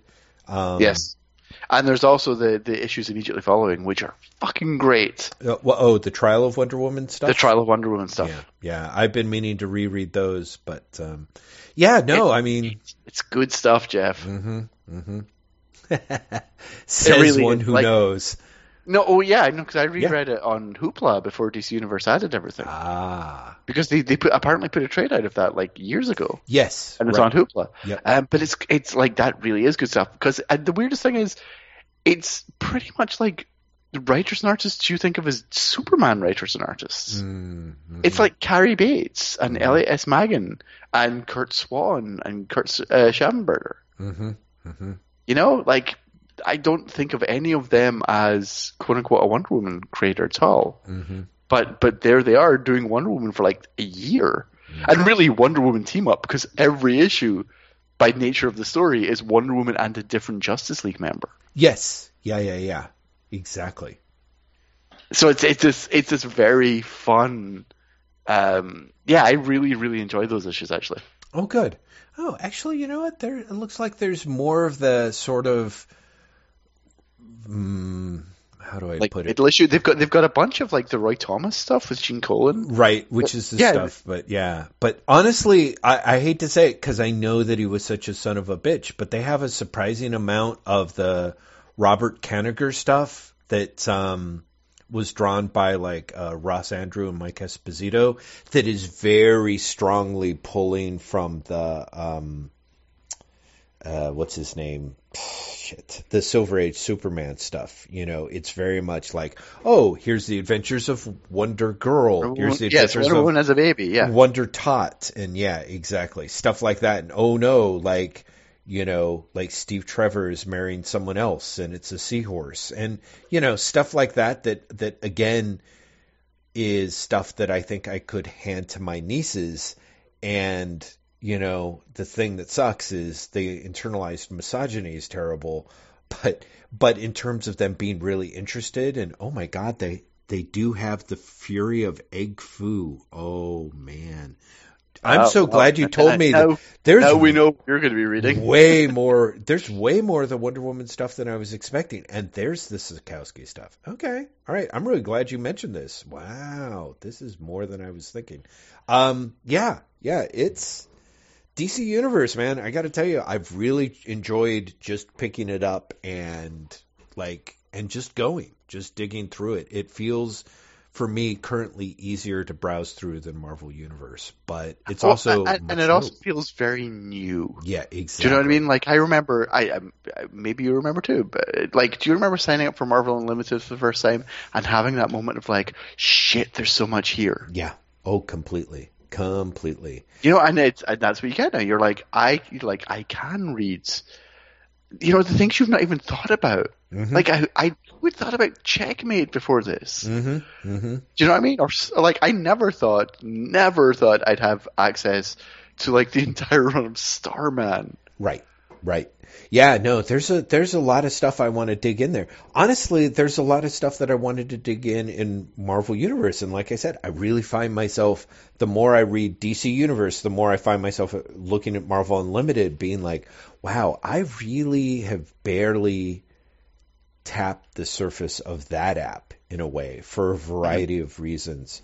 Um, maybe because when we signed up for it, like you said, there was so much stuff that was there, but so much of that was stuff from uh, periods I cared less about, and it's only been in the four or five plus years that we've had Marvel Unlimited that they've continued to really bolster up their their seventies stuff. You know, which I'm Yeah, it's it's funny because you know Marvel Unlimited's been around for like twelve years, yeah, which is which is nuts. Like Mhm. it, it, I honestly thought it was much more recent than that. Mhm. Um, but it's true. There there has been a very particular, I, I think, um, the- really only in the last four or five years yeah.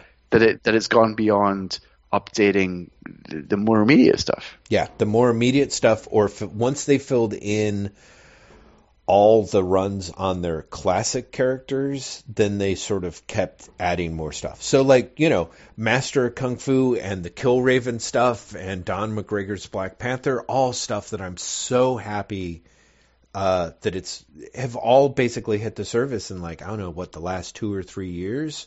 So DC DCU does have the advantage of all this stuff is dropped at once. Um, and so it's very the newness of going in and jumping and and and going through so much of it is is very exciting. Um, we'll, I'll I'll be curious to see where I'm at with it in, in six months. You know, so Yeah, uh, yeah. It's it's it's just it's a very um, it is very exciting and the novelty is great. hmm But part of me is also like, when I, I don't know, not when am I going to get bored of it, No, I But- I get it. but but a sense of like you know, I, because they've added twenty thousand plus, Yeah.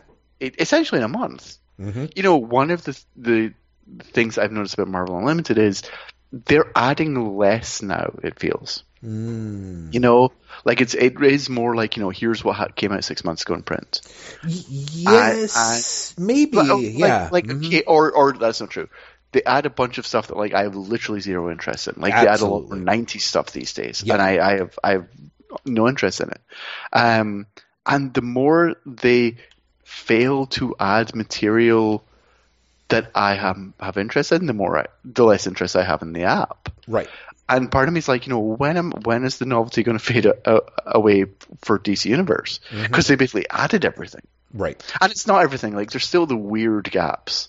Right. You know, like I, uh, I get, I genuinely get the idea that like they have pulled the digital editions of all of Gerard Jones's uh, Green Lantern stuff from Comixology because they just don't want to pay him royalties. I get that. Like he's pled guilty to to child pornography charges, Right. right? They don't want to be seen to be supporting him. Yeah. But I'm surprised that that stuff is not available at all in DC Universe. Mm-hmm. Mm-hmm. You know, like is the royalty he would get from that really enough? Right. because the lack of that, the lack of Gerard Jones on on DC Universe means that you're missing like literally like the first half of the 90s or so it feels like Mm-hmm. um, for Green Lantern, but also you're missing Justice League Europe, Mm-hmm. Including like the last you know the 15 part crossover. Half of the 15 part crossover that Wow. finishes off Giffen DeMatteis's Justice League America is not available Mm-hmm. because it's not there Right. you know um and and like his just his green lantern ties in with like dark stars and legion there's crossover issues and you get the legion and dark star crossover issues and you don't get the green lantern crossover issues Mm-hmm. Mm-hmm. you know and stuff like that just feels weird Yep. Yep. For me, with Marvel Unlimited, it's like, God, you guys, like, they were so furiously reprinting the Englehart West Coast Avengers, and then they just stopped. Like, I think mm-hmm. they've got like maybe one more trades worth that I don't think ever came out, and I'm just like, oh my God, why aren't you releasing it? And now they're releasing other West Coast Avengers stuff, like from around issue 100 or whatever. I'm like, no, no, you've got to go back here, yeah, you know. go back and just do the last fucking storyline Exactly. Or you know the- although like i can totally see if they never do because because of the way that Englehart left Mhm.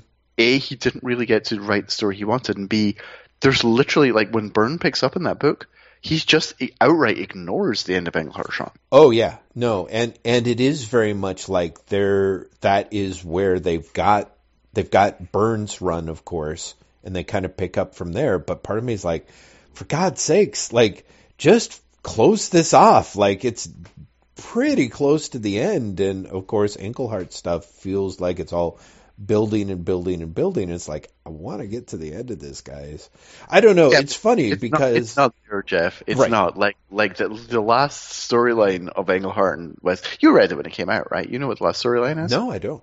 I don't. The last storyline is Hank Pym discovers that his first wife never died, Oh yeah, I remember that. Right. I Uh, started reading that, but I don't and think so it's him splitting up with Jan, but also him deciding to live in Russia to help her back to health.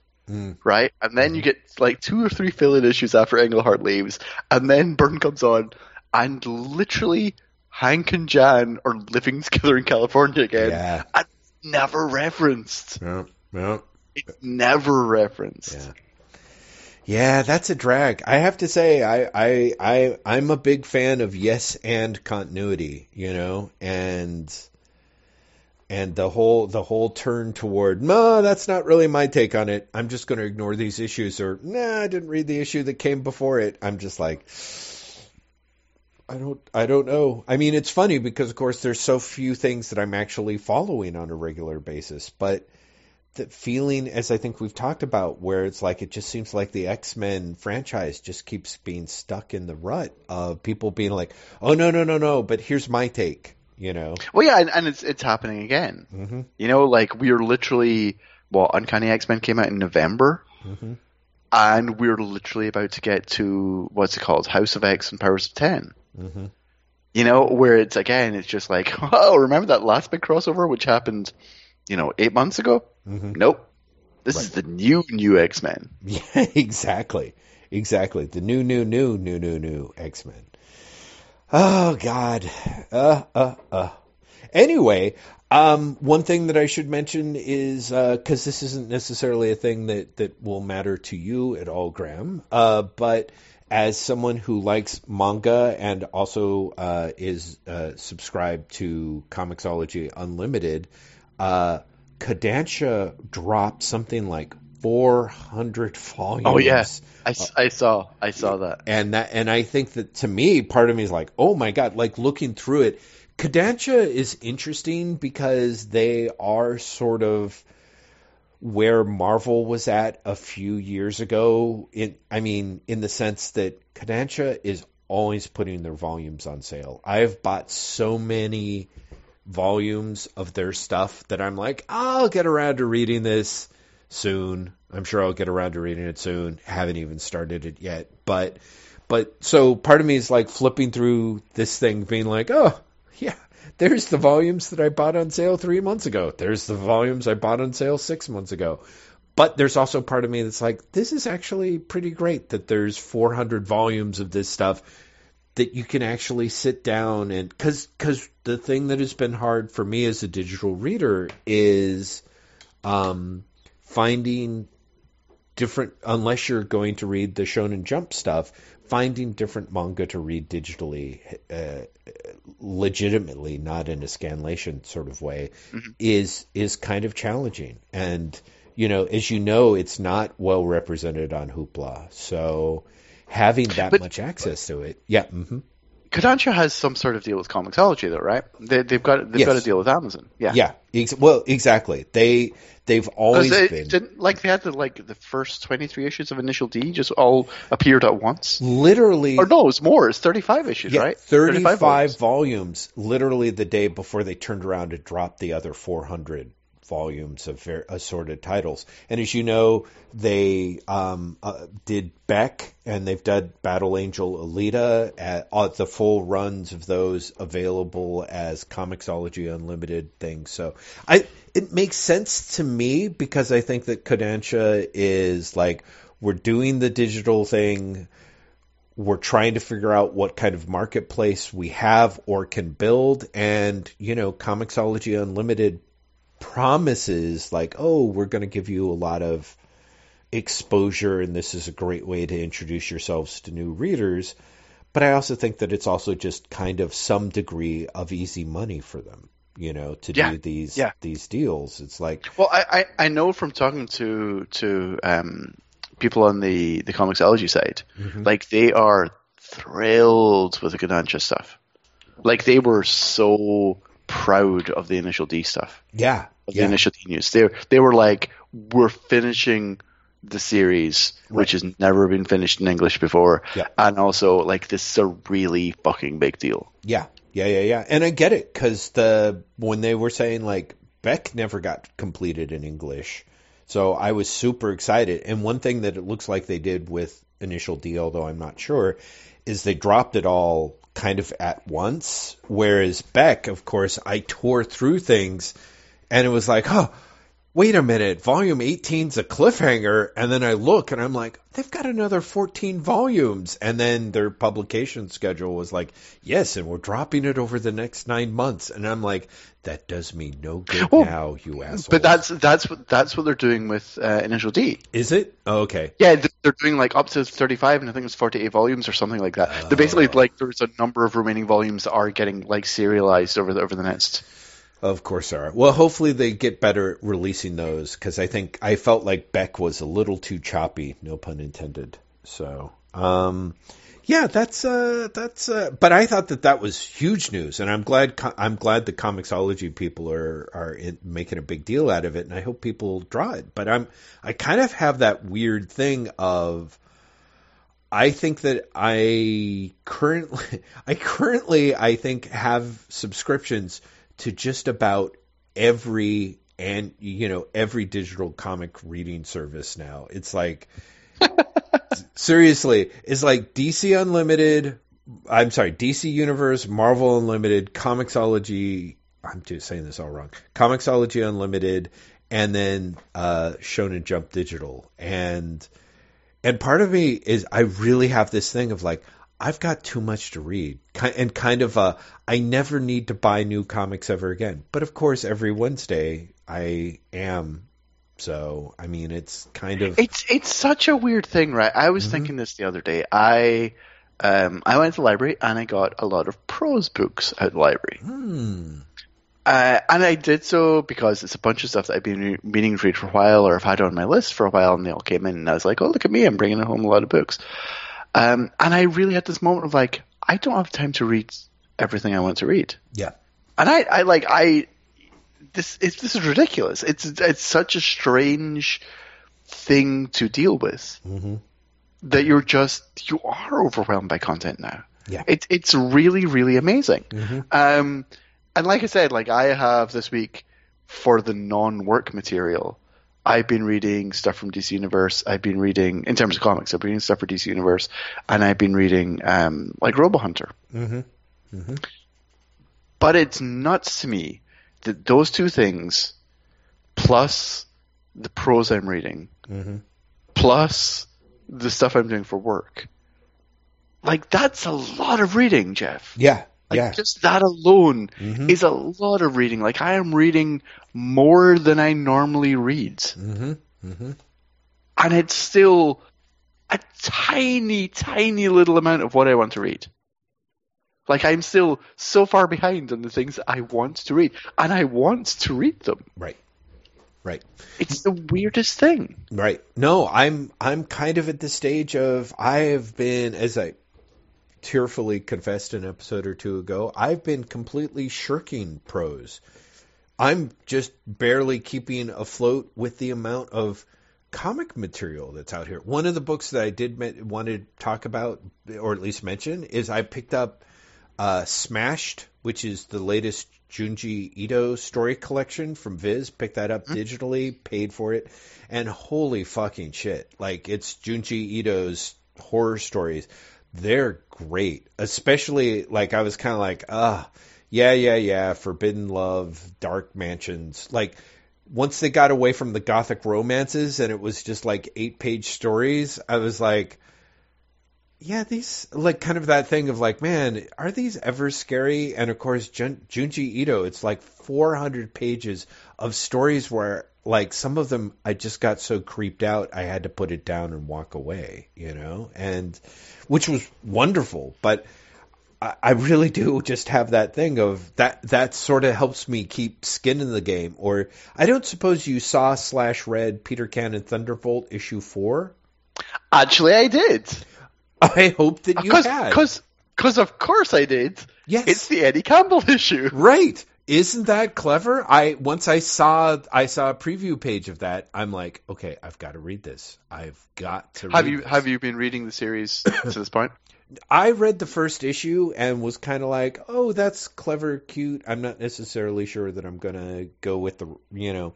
Then I, I didn't pick up anything else, and when I saw the the Eddie Campbell stuff in issue 4, I was like, "Oh, holy shit." So I I picked up issues two and three, reread one, and got to four, and thought that it was very just so charming and smart. And you know, I I mean, I have so much affection for the source material that Gillen is very cleverly uh, riffing off of, but. um I, part of me is like, huh, I, wa- I wonder where else we're going to go beyond this in that sense. right? Yeah. It, it's it, it like it's such a. Uh, we we should explain.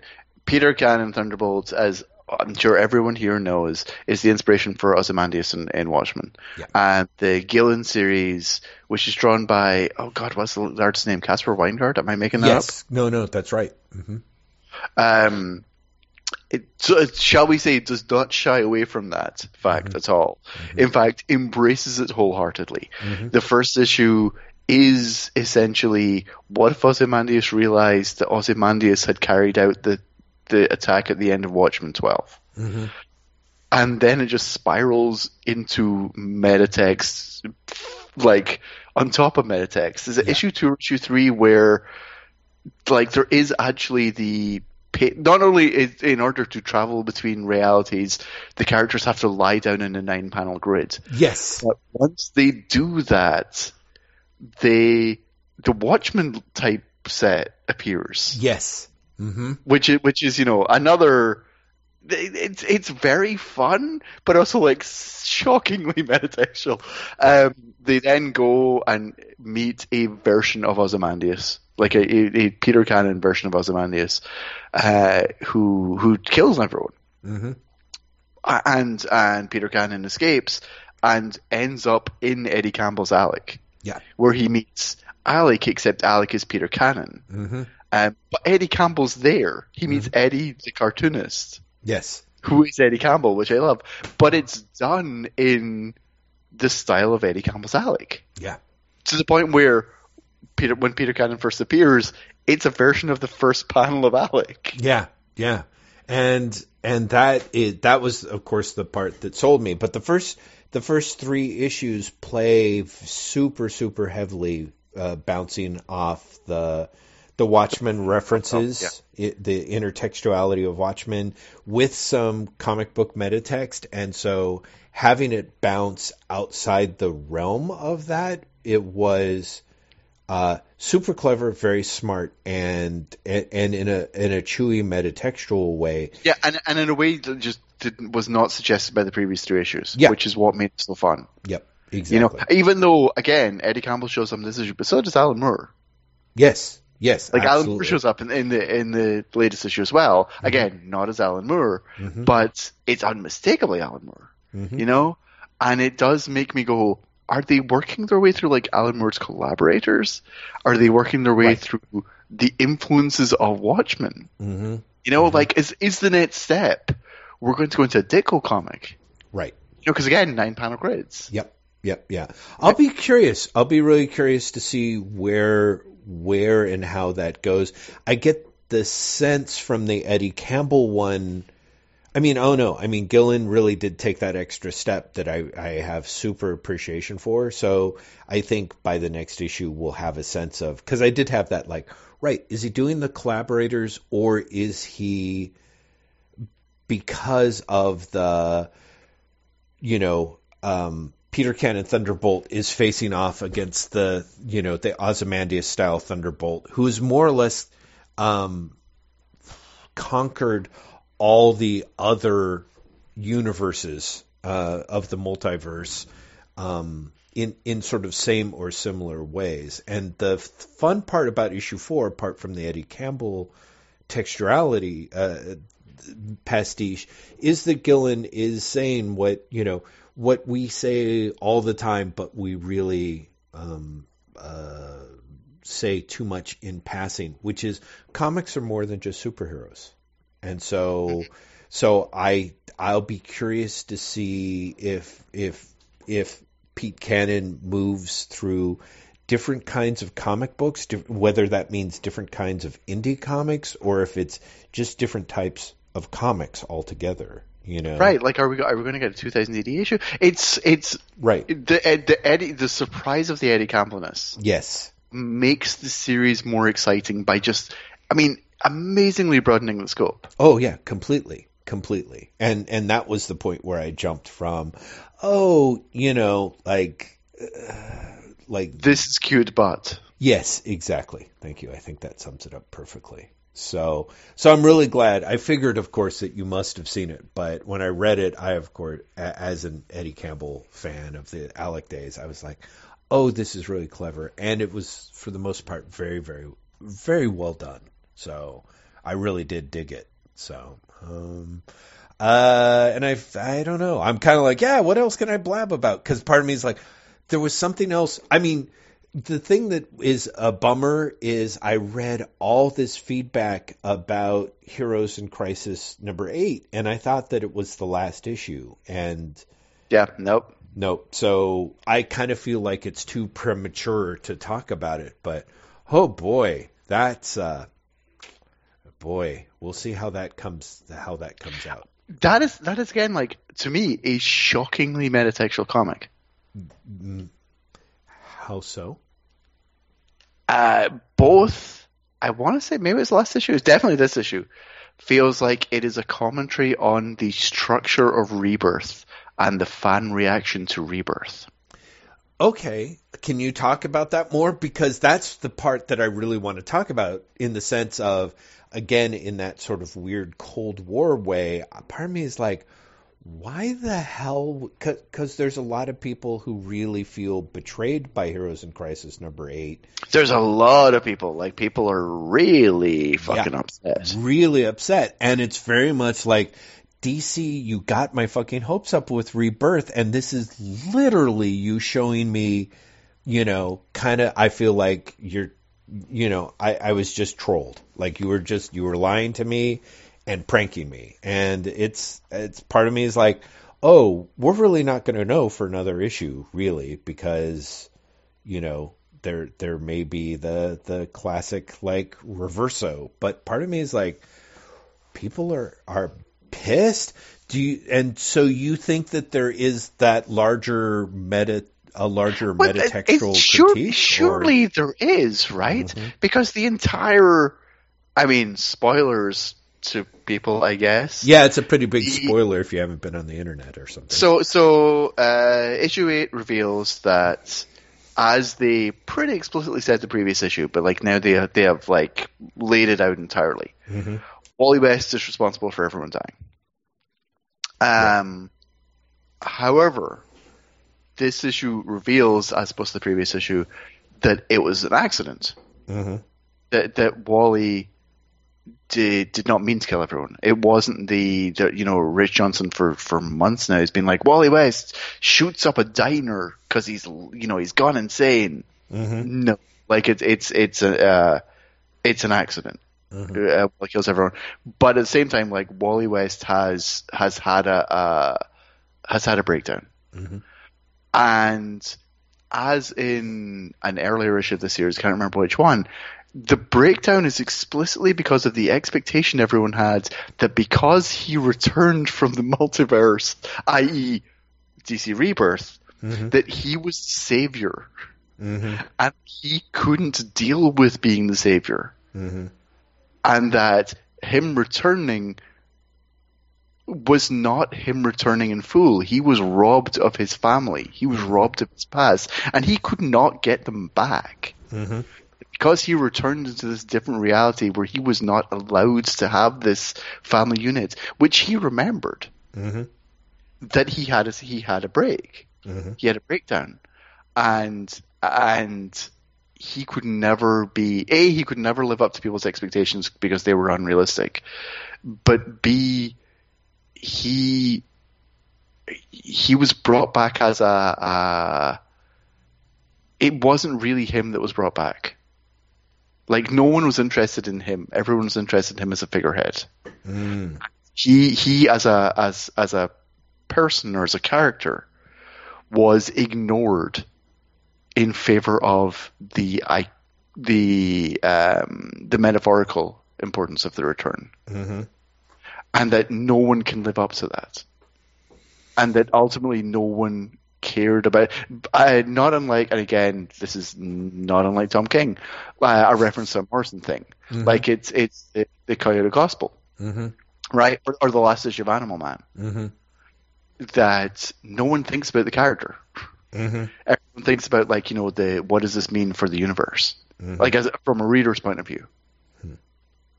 You know, um, and it feels like a critique of the expectations surrounding Rebirth, and potentially the expectations surrounding the creators working on Rebirth Mhm. that it was going to like quote unquote fix the DC universe Right. when it was never intended to do that. Oh God. But wasn't it? I mean, that's the part where I'm sort of I- like, okay, yeah. yes and no. Mhm. Uh, it was intended to fix the DC universe insofar as it was a course correction, but it was not intended to reset the status quo to what it was. Mhm. Do you see the differentiation? I do see the differentiation. I also feel like, uh, Doesn't really count. It doesn't matter. well, I, I, I, to me, the problem is, is that it's sort of the mapping starts getting woogly because I feel like part of the problem is, I mean, are multifold. One, I feel like a lot of people were actually more excited by the return of Wally West, of Wally as a person. You know, like that character, people had bitched about that character being gone, and the fact that that character was back seemed like a big deal. And again, kind of that beacon of hope kind of thing. But also, like, people care about, really did care about Wally. You and I have actually talked about it's kind of our favorite Flash, and that's not a feeling. You know, we're not unique in that regard. So I feel like oh no, no, not at all. Like I think there's there's you know entire generations for whom that's true. Yeah. So so part of me is like that doesn't really ring completely true.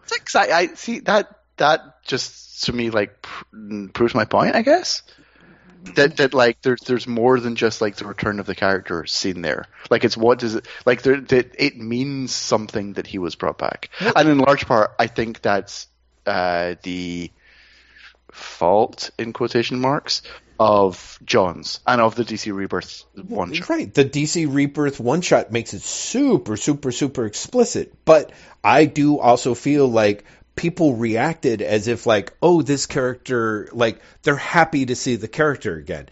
It's also a signal, but people in and of themselves were happy about like again Wally as character. So I don't think it's all a weird bunch of mapping. Like it may be what I see why King's putting it out there, but in the sense of well, if King's putting it out there, if right. if King's putting it out there, right? There's there's a reading that's there. What I find fascinating is is that reading really ignores. Um, uh, it it just doesn't map very cleanly there. Like part of me is like those expectations were put there by DC's marketing team, not by the people that read the comics, you know, and the the you know, like you said, Johns' context within the issue, but also like there was a very explicit apology tour that was done. Like it doesn't like it's all it's all put in in a,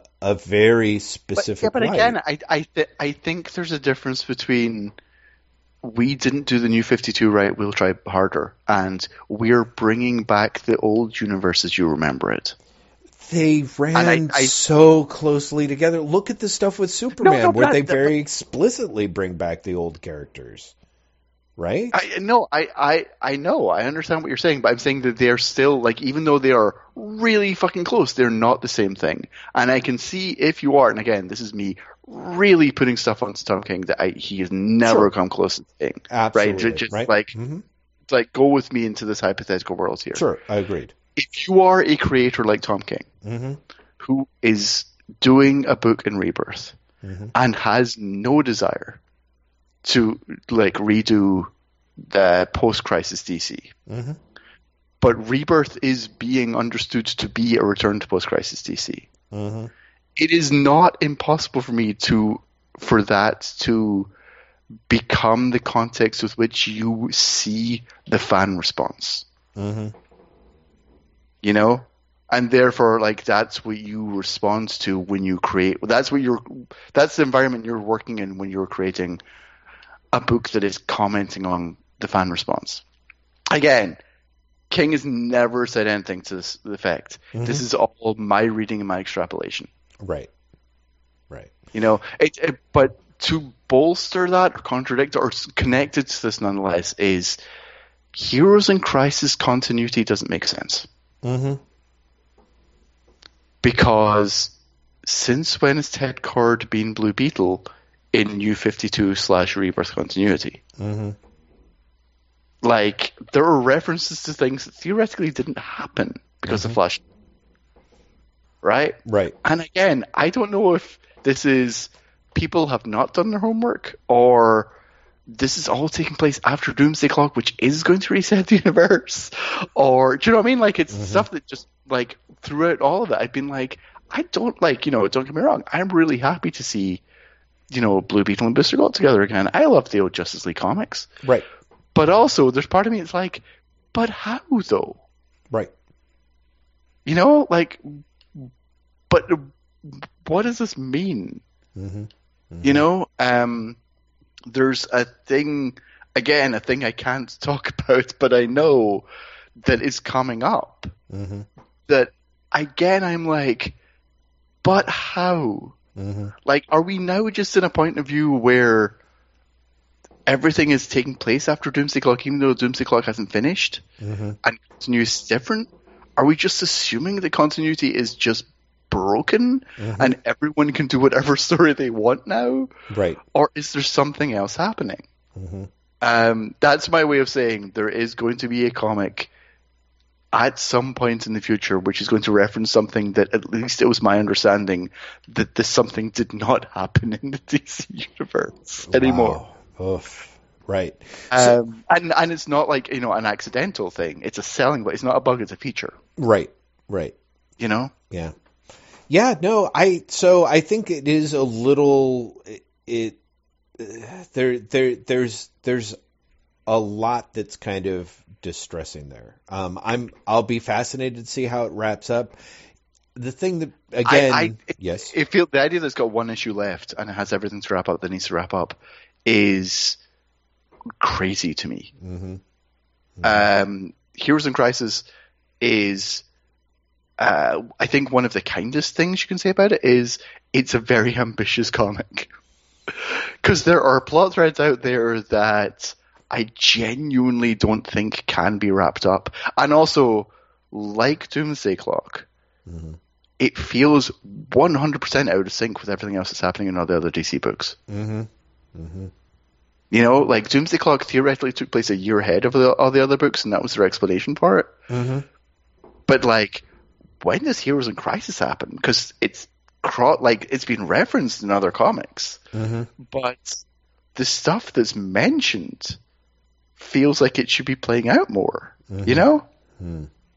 like if if have you been re- was issue eight like the first time you've read it since like issue two or something? Oh no, I, I I'll be honest, I still didn't read it. I just purely I read reviews and reaction. Yeah, yeah, yeah. Uh, so So so in in the meantime, mhm. uh, someone again spoilers we now know it's Wally Mhm. recreated all the data from Sanctuary, which is every superhero's like confessional, Mhm. and then gave it to Lois Lane, who published it. right? Right. So the idea that it's in continuity right. and it's not like drastically changed the entire DC universe Right. is wacky. Mhm. You know, so unless the, unless the final issue is they go back in time and they stop that, or Lois didn't really publish it. To be fair, I think Lois only published like information that Sanctuary existed. I don't think she like was like, haha, and here's everyone's confessionals I put up in WikiLeaks. I don't think it's like that. Right. Um, but still, like you know, I feel there should be more done. Part of you know, Heroes in Crisis has always been a really odd series Mhm. because it's based around the idea that you know there has always been this hidden sanctuary for for superheroes, like there's a trauma center that everyone can go in. But the problem with that is because it's hidden. Like literally, you've had maybe like three mentions in other comics, and that's because the other comics knew this was coming up, and they decided to drop a hint. Right. One of which was Tom King's. Batman. exactly, right. Yeah. hmm So you then have this weird thing where, like, you know, the first issue is like, "Oh my God, Sanctuary's gone," Right. and every response is like, "Okay, but we didn't know what it it existed." Yeah. Right. right? Like if it wasn't for pre-release hype, we wouldn't have had any idea about this. So what are we supposed to take from the fact that it's gone? Mhm. And then it's like, but it's a murder mystery. Who did it? And then the rest of the series is like, it's kind of a murder mystery. It's kind of a character drama. It's kind of just you know people talking about trauma. Mhm. And you know, there's also this like you know who hacked all the data and released it, but we're also not really go- going to do anything about this. Right. like you know i think it was two issues maybe three issues ago where like lois published the story. Hmm and there's been no follow-up in the even it, the comic itself. Hmm hmm you know?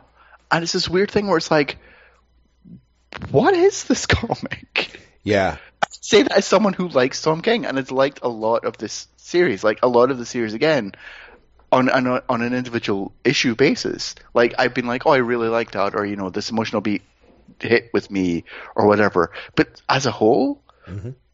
what is this comic? Right. Like it, seems to exist in a bubble, but in order to have any impact, it can't exist in a bubble.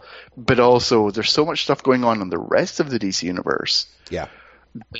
It's not given any space to to land. Like theoretically, the Batman Flash crossover Right. um, from from like two months ago or something hmm uh, was going to show like you know how Batman and Flash had fallen out because of what happened at, at Sanctuary, but it didn't. No, no, it really was like two It was like- captions like and like I'm yeah, really like upset at Batman. I can't trust him. I can't trust him either.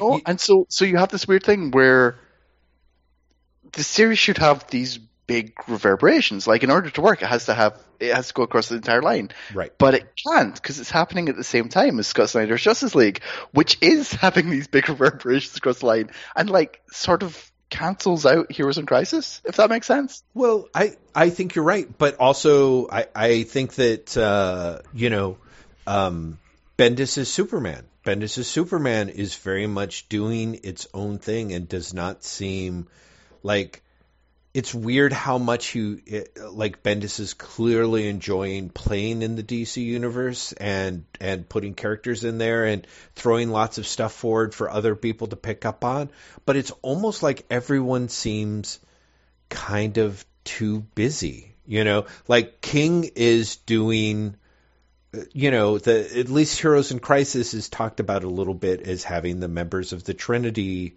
involved. So you got Batman, you got Wonder Woman, and Superman. You know, mm-hmm. but and you've got the tie-in with like Lois Lane that should have a reverberation in the Superman books, and maybe it would have been or supposed to be, except they got Bendis in on Superman, and he's like, I'm going to do my own thing, and they're like whatever baby whatever makes you happy you know and so yeah it it is interesting how much it feels like it's supposed to be an event that is supposed to be as as many events usually do like to have the openings for all the inevitable tie-ins and yet doesn't. Heroes in Crisis, of course, because of the murder mystery angle and I guess because of the cynicism, feels or what many of us are taking as cynicism, uh, perceived cynicism, reminds me a lot of Identity Crisis. You know, I, I and I think like that's been true since the start. Mm-hmm. Do you know what I mean? Like I think even when it was announced and the, the murder mystery element was announced, I think everyone was like, "Oh, it's it's Identity Crisis like 2019." Right. And I, as I recall, I feel like Identity Crisis was it also relatively self-contained, minus the Yeah, whole like yeah, Justice no. League element. Like the, yeah. but there was also like there there were crossover issues. There was like Justice Society crossover issue. There was a, a Flash crossover. I actually thinking about it, maybe it was all crossover issues that Geoff Johns was writing. Mm-hmm. Because there was the Justice Society, there was Flash, there was Teen Titans. There mm. were crossover issues. Mm-hmm. mm-hmm. Okay, because there was also that whole thing of like someone got brainwiped, right? Who the hell got? Everyone got Uh, brainwiped, Uh, half the Justice League are brain, brain wiped. right? And so the whole Batman thing. being one of them. But Right. that was the like that was the selling point. Yeah. Okay, just wanted to check. I realized, like, I'm like, wait, why am I getting this confused? I'm like, oh, right, Jonathan Hickman did the brainwipe it over in Avengers, and I never really connected with that, huh? As a It's, bra- it's brain wiped at Avengers. uh, Avengers, there's the thing with the with the gem, don't they, where they turn around and they wipe the the Illuminati wipe Shit, somebody's Captain brain. America's white. Yeah, Mind exactly, exactly. Yes. Right? And I'm like. I never saw the connection between those two. And of course, I'm like, oh, but, but of course, like it's very similar when I say it out loud. Anyway, so yeah, I was wondering because, of course, Identity Crisis, for whatever reason, I only very much experienced it in as its own thing, um, and I didn't really track whether there were any tie-ins. But so maybe Heroes in Crisis again in that sort of like oh it's a murder mystery kind of way it's supposed to also be self-contained but I feel like Identity Crisis because of the whole like secret you know the dark secret of the Justice League that was something they tried to play with in other titles for a bit So Yeah. I don't know. I mean, it's you know you've got Morrison on the Green Lantern, and so it sort of feels like Green Lantern is not part of the continuity. It sort of feel you know what I mean? Like it all feels everything Well, feels like its own thing. Yes and no. Yeah, it's true. Like there is that, but at the same time, Green Lantern kind of gets away with that because Green Lanterns are in Justice League. It's just it's John Stewart, Mm-hmm.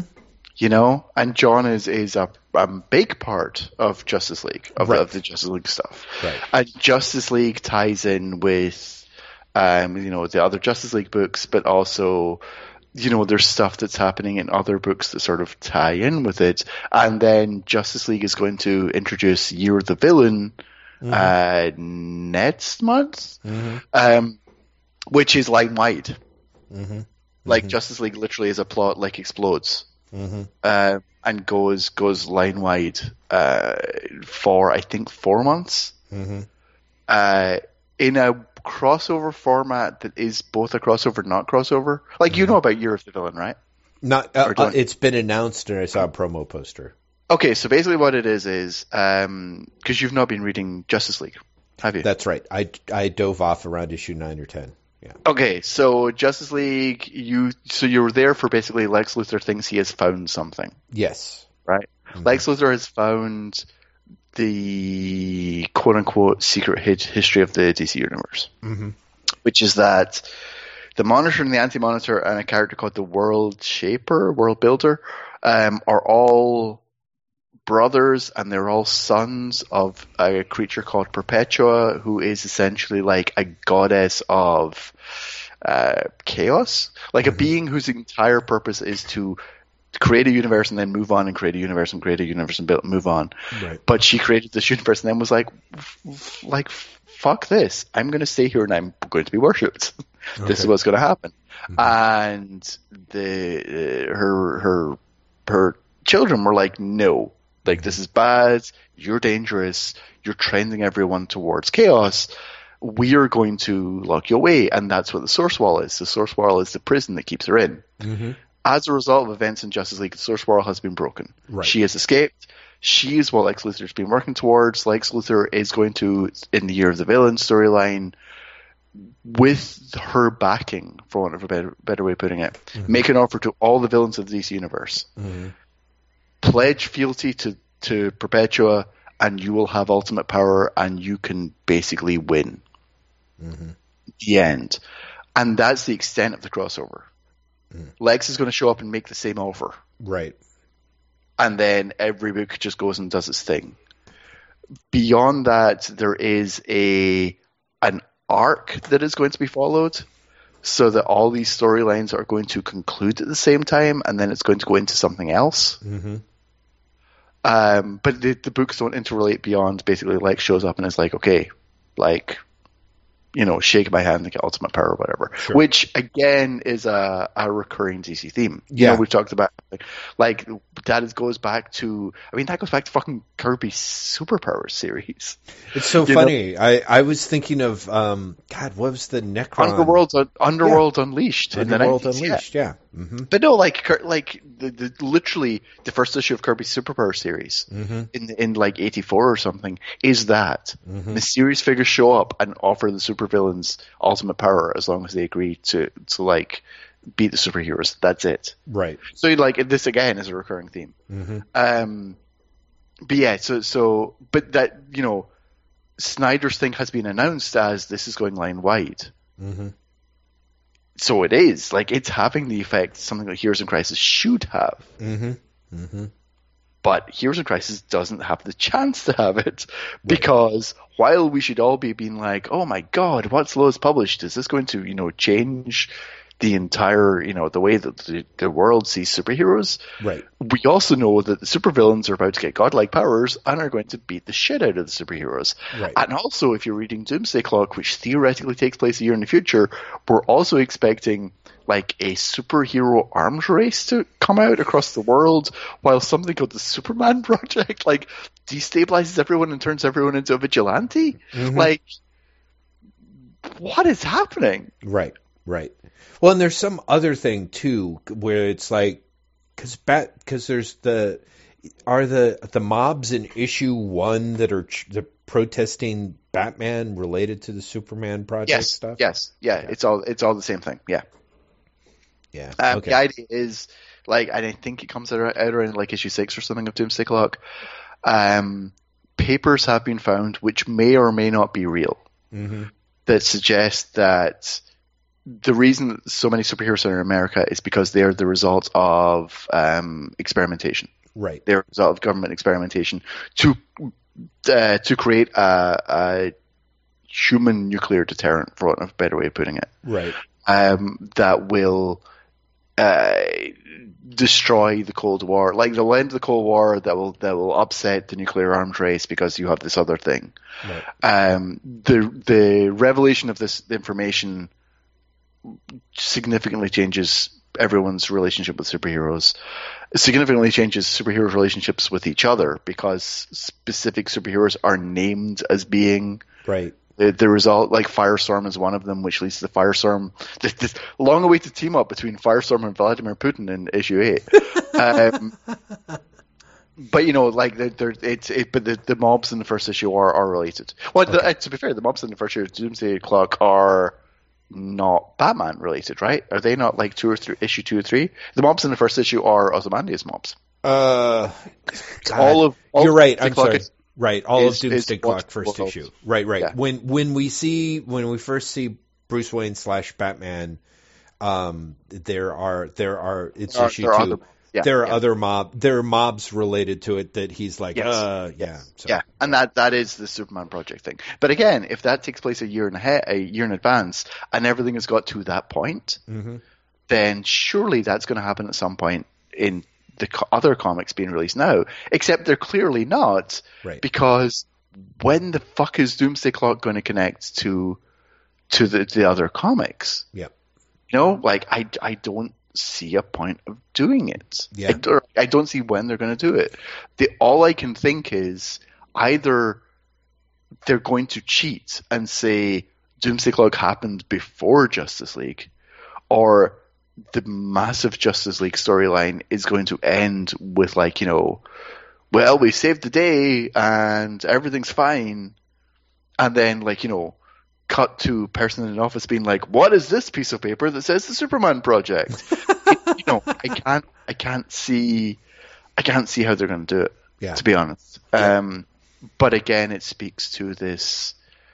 There's so much quote unquote important stuff happening in DC Mhm. that feels contradictory in a way that is a shame Mhm. because there's also a lot of stuff that is done really subtly hmm and that is like building to various things through connective tissue that hasn't been seen yet hmm that it's kind of a shame that like uh, the disconnect between like Doomsday Clock and Heroes in Crisis Right.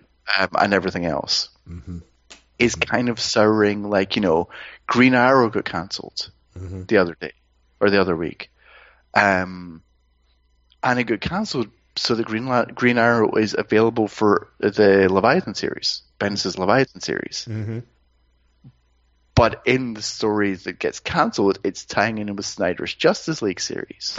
God. You know, Yeah. like and so there is like this weird continuity that is there Right. that is really like actually subtle, subtle to the point where people won't see it, hmm and like they'll see it six months down the line, but they won't see it right now.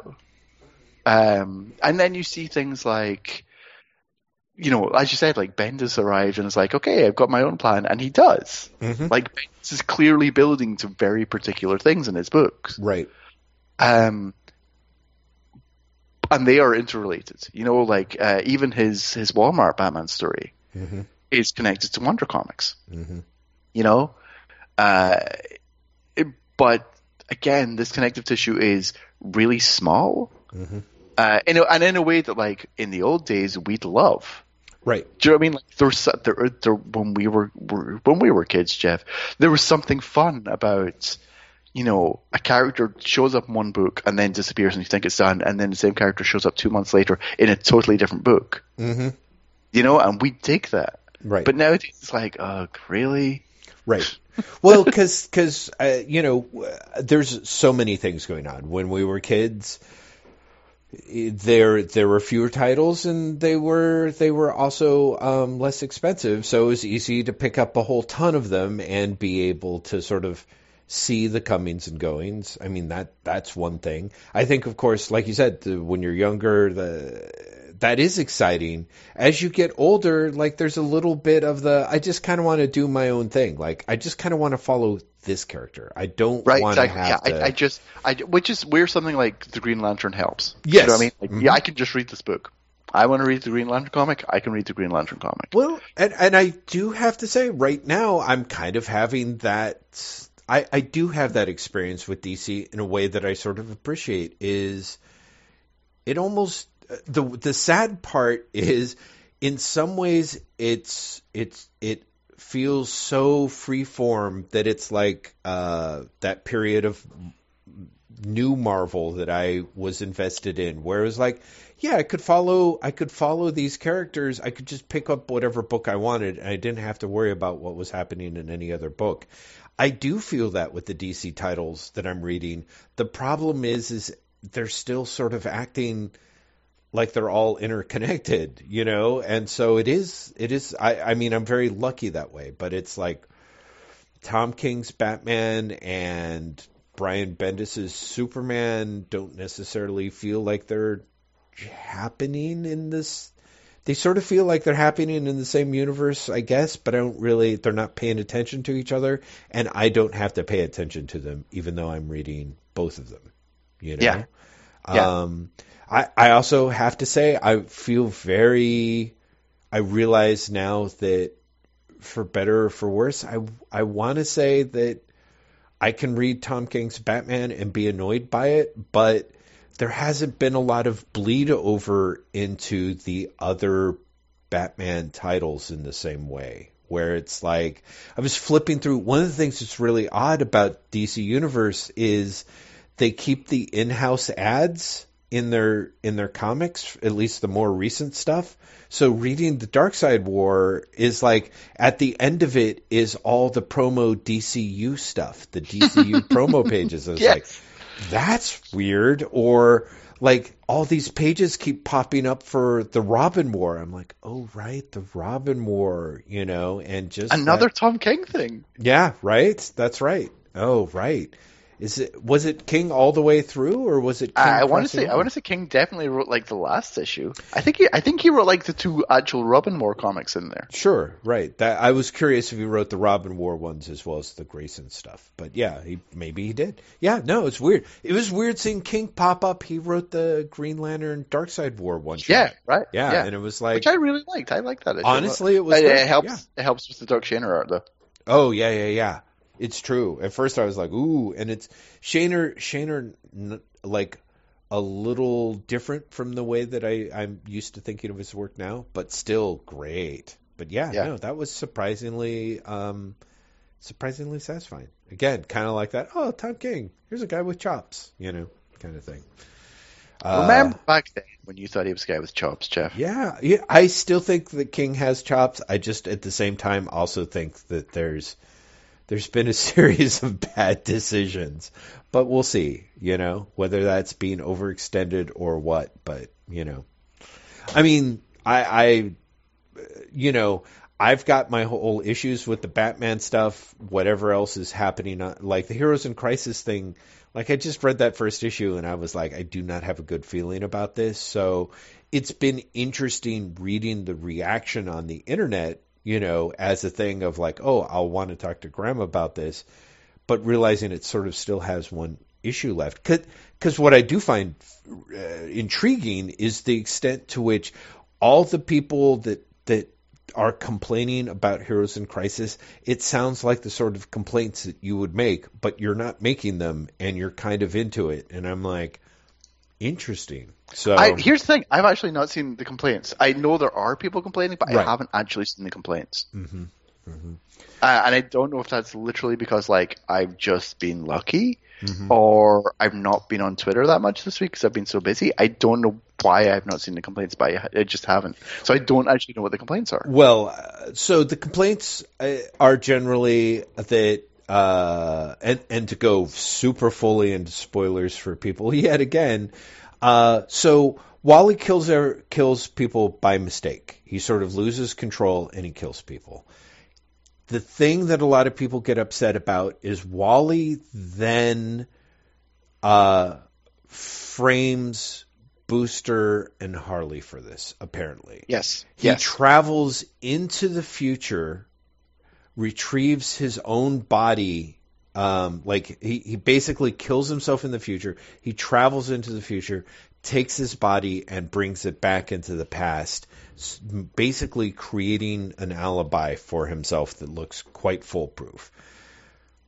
People who are complaining are like, A, why is he traveling into the future to basically create an alibi as opposed to going into the past and preventing this from happening? Why is he framing other heroes for this rather than accepting accountability and responsibility for it? And, you know, varying degrees of even without Wally's family being in place, like the whole Wally Barry bond and essentially Wally's Wally Westness, which is is that he is a more open, hopeful, and connected character than a lot of other characters that you could pick up in the DCU means that his behavior particularly after the incident but even to the extent that they could buy the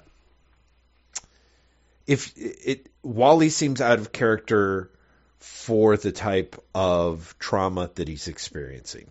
Then he seems incredibly out of character after the incident happens that kills people. They're upset about that. They're upset about a book that is supposedly about supposed to talk about PTSD and mental illness in a sympathetic way seems to reinforce stereotypes that uh, people with mental illness or PTSD are dangerous uh, killers, you know, who will, you know, that it reinforces all kinds of, of negative images of, of that stuff rather than what King says he's trying to do, which is reinforce, you like, create more empathy for people in these situations. That's uh, that's interesting. I would say that definitely my take on it is closer to King's. Mm-hmm. Um, I think that Wally comes across as extremely empathetic. Mm-hmm. I think Wally. I can I, I can see the argument of this isn't the Wally that we know. Mm-hmm. However, I also think that it's consistent with the Wally that we have seen in since Rebirth. Mm-hmm. Um, because it's like beyond the Rebirth special. In fact, kind of including the Rebirth special. Wally has been shown as essentially not belonging mm-hmm. and, and and lacking. Like you know, anyone anyone who to me has read the like the Dan Abnett Titan series mm-hmm. and feels that this Wally West came from nowhere seems that seems strange to me. Um, even the Josh Williamson Flash appearances, mm-hmm. uh, which which to my mind were closer to you know, quote unquote classic Wally. Mm-hmm. Um, I think there's still a connective thread there. Mm-hmm. Um, I can see, I guess, like a take on the this is this is uh, more closer to um, uh, like uh, repeating stereotypes Mm-hmm. than rebuffing them. Mm-hmm. But I think like I think Wally comes across as, as very uh, empathetic, I, and honestly comes across as someone who is making a lot of bad decisions because they're broken, Mm-hmm. And maybe it's easier to me. Um, So if you're broken, you will frame other people for the murders you committed. Uh, sure, Jeff. That's exactly what I'm saying. Well, I mean that is Uh, what happens in the book, right? And I mean you are saying that that is understandable because because he's broken. So I mean, I, I would saying that's a- no, I, I, I guess I. It, it's funny. Like I made me want to reread it because I can't remember if he sees it as that or if he sees it as. And I like I really honestly might be misremembering because I I remembered it instead as that Harley and Booster were still alive and he put them back inside to confuse them as to what happened as opposed to explicitly framing each other. I see. But again, I might be misremembering. Okay. Well, again, the miracle but- is I haven't read it, so I mean you're but but nonetheless, the the um, I I, I uh, it uh, hmm hmm. I'm having trouble saying what I want to say. Mhm. Uh, what I want to say ultimately is that I think it's like it still falls for me under the very bad decision as opposed to character assassination, if that Mhm. makes sense. Okay. Like I buy it as that. I'm actually now looking at the at the issue and seeing if I can find. Let's see. Well, this is true because this is the thing is what I'm going off of. Like I have, um, I I am perfectly willing to concede the fact that that just because there are No, no, no, a bunch of angry Twitter fall doesn't mean they're reading I- it I'm- I'm- accurately. so, I'm looking yeah. at it right now, and the dialogue says explicitly, um, "I had Sanctuary show each of them the other one killing me. Harley saw Booster shoot me. Booster saw Harley wreck me, leaving them to assume to know that the other one did it. Mhm. But he sees it as he says it as killed me and everyone else. Mhm. So he sees it as as much as anything like uh, more of his alibi Mhm. that he is dead, Right. opposed to like explicitly framing other people. But you know that's again he explicitly says that he leaves them to believe that the other person did it, so he is framing them. Right. Right. Okay. Well, thank you for double checking because, again, I am I am way on the sidelines, but I do find it it again that so and let me be clear. Uh, and he he does explicitly because I'm looking back at it now. Mm-hmm. He does explicitly say that he's trying to create an alibi. ah, That okay. he's explicitly trying to create false leads for Batman and the Flash to follow. hmm So Yeah. you know he he is even if he is not actively trying to frame Booster and Harley, he is actively trying to mislead the investigation. Yes. Yeah. Yeah. Yeah. So he is very definitely not trying to take responsibility for what he's done. Yes. But for me, that makes sense Mm-hmm. because his his breakdown comes from a feeling, a sense that he is responsible for everyone. hmm So, like, of course, he's going to do something to try and avoid responsibility. You know? Right, right. Oh, uh, I, I, I am willing to uh, uh, concede the point, I guess, because it is, it is the I. I'm so close no, it- to it- it- arguing in ridiculous bad faith. Anyway, No, I just no, I appreciate it. Like, it literally comes down to the you're like, Yeah. well, I guess I have to give up because I've not read the comic. Yeah, You know? exactly, and and maybe But I'll be here's- doing here's that. the thing. Yeah. hmm I can see, like, I can definitely see the arguments that you're making hmm on of other people. hmm Um, it's just that, like, I don't have that response, I guess. which is really interesting to me. That is the part that I find interesting and just sort of like, huh, like, and that, and I'm curious. Like, it is fascinating to me how throughout the Heroes in Crisis series, uh, Oh, I've, I've wanted it to be better than it is Yes. continually. well, and there have been times that I- you've I- said I- good things about it that I feel like other people have not. So I feel like, no, and there are there are like there's a lot there that I like that I think other people don't. yeah, exactly. Uh, yeah. but it's also, um, in a weird way, it comes from a disconnect from the idea of this is ridiculous, an idea of character continuity Mhm. and finding more value in like a temporary emotional connection, if that makes sense. Sure. I, You know, I- which is which is funny to me because I am also the person who was like, you know, Matt Fraction's Hawkeye is great, but it's not Hawkeye. right. You know, and you know, you look at honestly any character in Heroes in Crisis. Like Tom King does not write Booster Gold, as far as I'm concerned. Mm-hmm. He's writing someone called Booster Gold, Mm-hmm.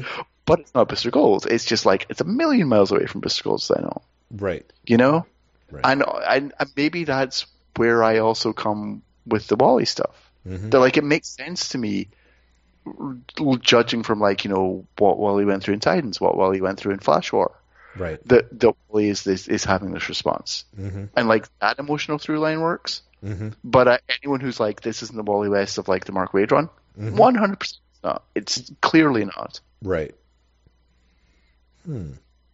Well, that that does that does uh, that illuminates things for me. It also, I think, makes sense because I feel like there's a certain King. Some of King's stuff has a real like uh, buy-in that it's like you're buying into the his worldview rather than necessarily the characters, and I feel like Mister Miracle is a great example of that. Like, Yeah, I no, I, th- I think I think it is. Right. You know, it's like good luck trying to figure out like who that Mr. Miracle and Barda are or where that might take place in Oh, yeah, continuity. yeah, yeah. That only that that series only works for me if you just ignore continuity. Exactly. Exactly. It it only does. Yep. Yep. And honestly, like Heroes in Crisis kind of only works for me if you ignore continuity as well. Like I said, like mm-hmm. the Blue Beetle stuff makes no sense. Right. There is there's no way in continuity that works. Just as not. And honestly, like some of the characters who show up in Sanctuary make no sense. Mm-hmm. When did Blue Jay appear in, in current DC continuity?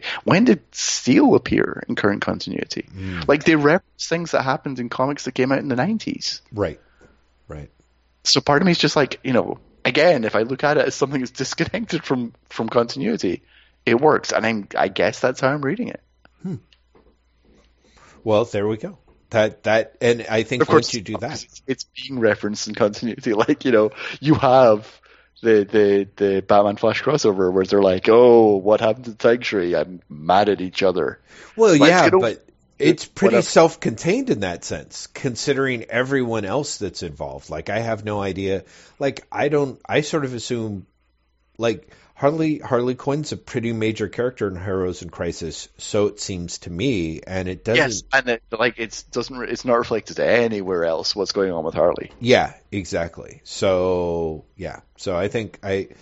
I don't know. Maybe that's the best way to read it, or in, in that sense, or, or or you are reading it in a way that that works best for you. And It's yeah, I I don't know, but it's funny. It's funny you bring that up because like I remember when Mister Miracle started, Mhm. there were a lot of people being like, "How does this fit into continuity?"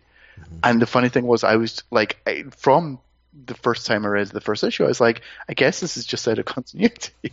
right, like, yeah, it, it just it didn't like it didn't bother me. I was like, it doesn't make sense in continuity, so that's okay. I'll just read it as if it's out of continuity. right, right, yeah, yeah, yeah. But you're right. Like Heroes of Crisis is theoretically explicitly in continuity, and Right. so like I could I totally understand the the people who are upset that it doesn't fit their idea of continuity. I totally get that. Mm-hmm. Mm-hmm. Well, It sounds terrible. I think I've given up on continuity. I I get it. I kind of get it. It sounds like I mean I think it's I think it's a harder thing to maintain. I I think there's a point at which continuity can create continuity can be great. Like when you see things interplay between books, Yeah. it's wonderful. It's genuinely fun. Mhm. But there's also times where, you know, like I just said, Heroes in Crisis and Justice League and Doomsday Clock can't coexist. right. Like, just cannot. Yeah. Like, it, there's too much quote unquote big stuff happening at the same time. And like you said, where does the Bendis Superman stuff fall in this? Mhm. Mhm. You know, because like is because Superman's talking to Lois and Lois is publishing stuff, but in Bendis' stuff, Lois is in hiding writing a book after That's being right. in space for months. She's not publishing anything. Yeah. You right. know, so Mhm. like, where does it fall? It's one of those things. Like, do you remember? I want to say it was in the eighties. Like, someone essentially asked, like, where do all these like someone wrote into Marvel comic were like, how how how is Captain America, you know, in Germany fighting Nazis? And like with the, the Avengers in in New York. How are they doing this? And the editorial was just like, they don't all take place at the same time. They take place around the same time, and will either tell you or it doesn't matter. Right. Right. Yeah. No. And I think uh, there, there's, you know, continuity starts off being that that thing that you crave. At a certain point, it becomes a huge inhibitor.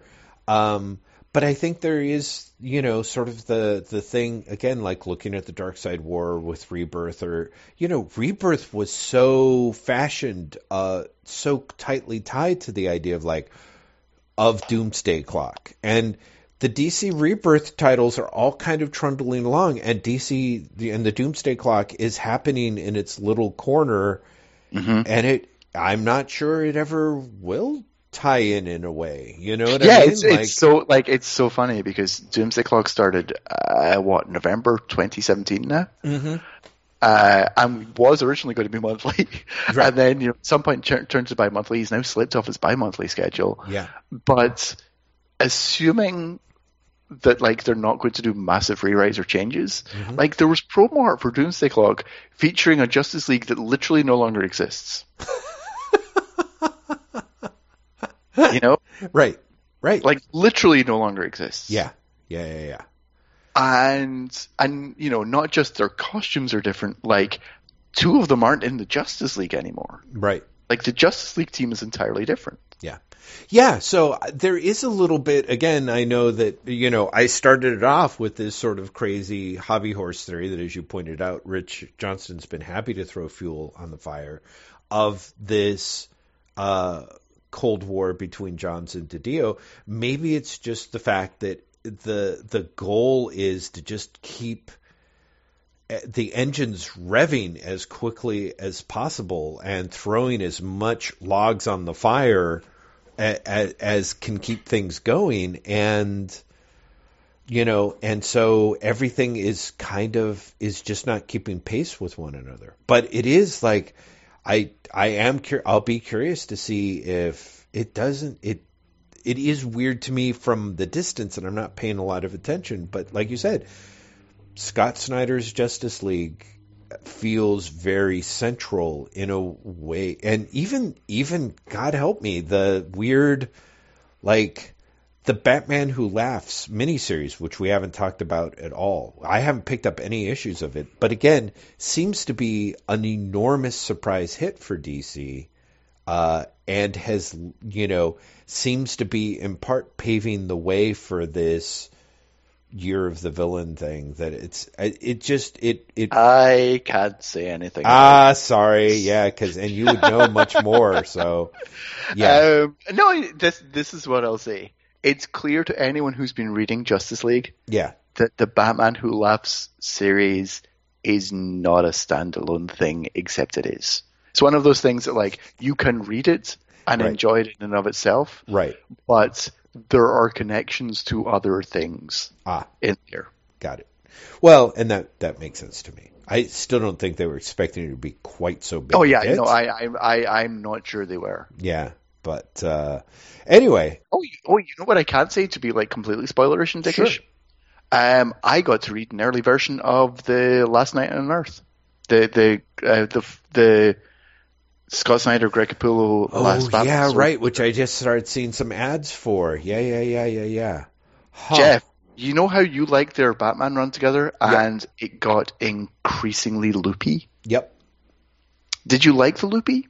I I mostly did, and I know that You'll like this comic. exactly, exactly. Ever since hearing his little description of his little high catchphrase, is I'm like, yeah, I'll check it out. It sound it does Yeah, sound it's insane. it's it's pretty much like for people who thought that you know it's was it Endgame was that actually the name of the the final uh, Snyder Capullo thing or am I literally just Avengered out? It was called Endgame, wasn't there was an Endgame arc that I don't remember if it was the final arc though.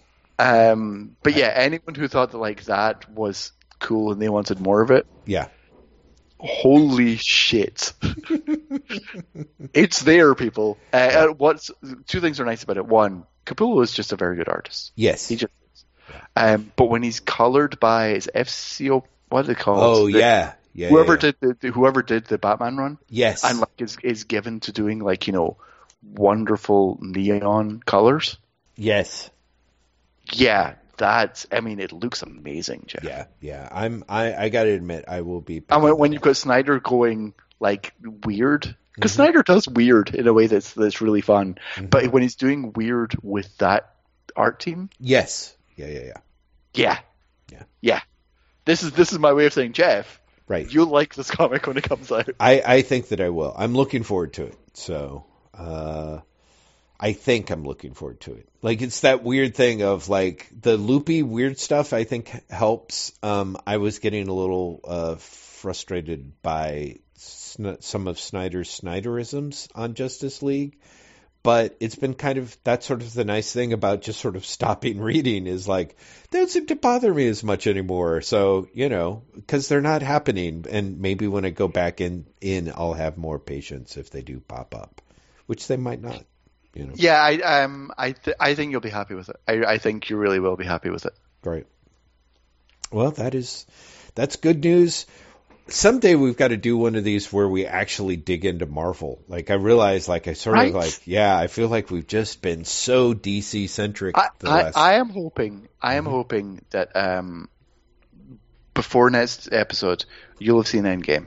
yes, right. um, and that we can talk about that. But also, I'm hoping that we can talk more about Immortal Hulk, Mm. um, but also about the Avengers book and War of the Realms. Oh yeah, yeah. I absolutely. I I thought about mentioning this most recent issue, but yeah, we will definitely talk about that. That sounds fabulous to me.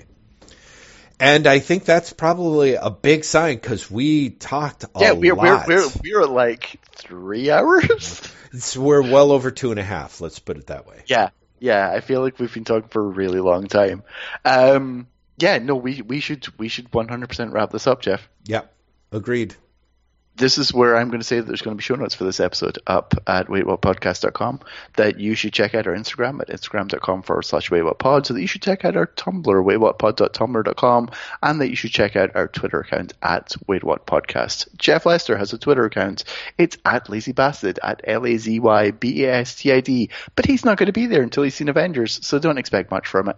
I have a Twitter account at Graeme M at G-R-A-E-M-E-M and I am like around when I have really heavy workloads, I'm around less. But you know, if you want to see me go and complain about like Star Wars comics, that's what I've been doing a lot lately. I'm sorry, everyone. um, oh, and we are a Patreon supported podcast, which is Jeff's uh, introduction to say the following. Yes. Um, Graeme, when is Free Comic Book Day?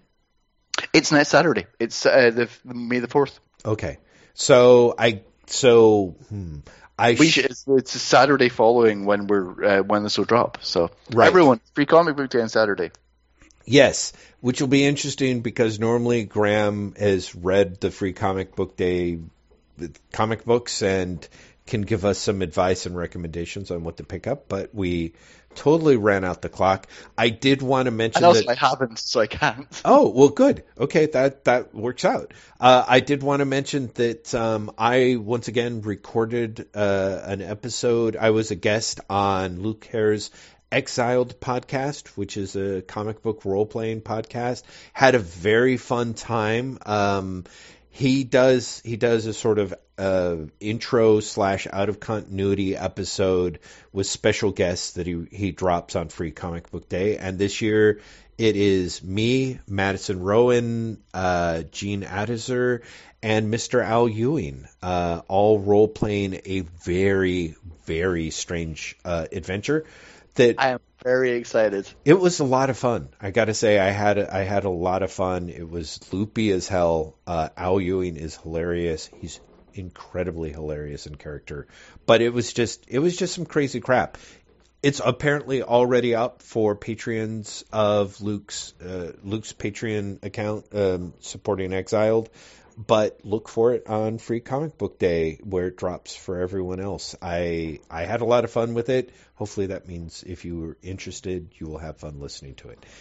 That being said, uh, because Luke Luke is also supported on Patreon. Patreon does a really great job of sort of incentivizing people to go loopy, and I I feel like we're definitely, uh, I think we have to mention ourselves in that category. We're incredibly lucky that all of our listeners um, are so supportive and interested, interesting and interested. Um, I deeply, deeply enjoy reading uh, the comments threads at our website. I try to not chime in too much, but there's some great stuff there I don't know if you saw Graeme, but there was a th- link that Matthew Murray came up with the, to the Judge Dredd board game that was released Yes. back in the 80s. Yes. So exciting to read that and of course there's beautiful shots of of the player cards which my god, I now actually know who those characters are and we're delighted seeing like the fact that they came up with a board game where, you know, you turn a card over and it's a defeat for you because it's the guy who like, you know, confesses to crimes that we just met, old what's his name. Um just really Old- wonderful. What's his name? Old what's his name? Yeah, I feel like it starts with an F, but remember he's the one who ends up like No, I, I know exactly who you're talking about. Just Yeah. like that you said old. What's his name? old what's his name. Anyway, uh, I, I am shocked that I have read three years of Judge Dredd, and I'm going to keep going, and that is a direct result of the support of people on Patreon. So I'm really incredibly grateful for making this possible. In, uh, I should give shout out to Empress Audrey, Queen of the Galaxy, um, to whom we're especially grateful for her continuing support of this podcast and uh, this this section of the universe. Thank you, everyone. Seriously, I I am grateful. Graeme, Hi everyone, it's me again. you might have heard me go in the background because I forgot to mute myself. That's okay. We can all like hopefully Jeff will edit that out, and if he doesn't, that's just how the cookie crumbles. It's how the sausage is made. We're having cookie sausages, everyone. I hope. We're going to be back next week, right, Jeff? yeah, we are, we are with another wait what, and again, I better get my ass to Endgame so that we can talk about it. So Just just go multiple times, and that way you can see like you know an hour a night or something. oh, I will say this: it seems shorter than Infinity War. that's that's what I keep hearing. I keep hearing that Yeah. people are like it. It tends to halt. Like Because I did, I did, I did go on going. Oh, fuck, three hours, and Right. it seems shorter. It does Okay. seem shorter. got it. So that's something, I guess. Mhm. Anyway, we'll be back next week. Until then, bye.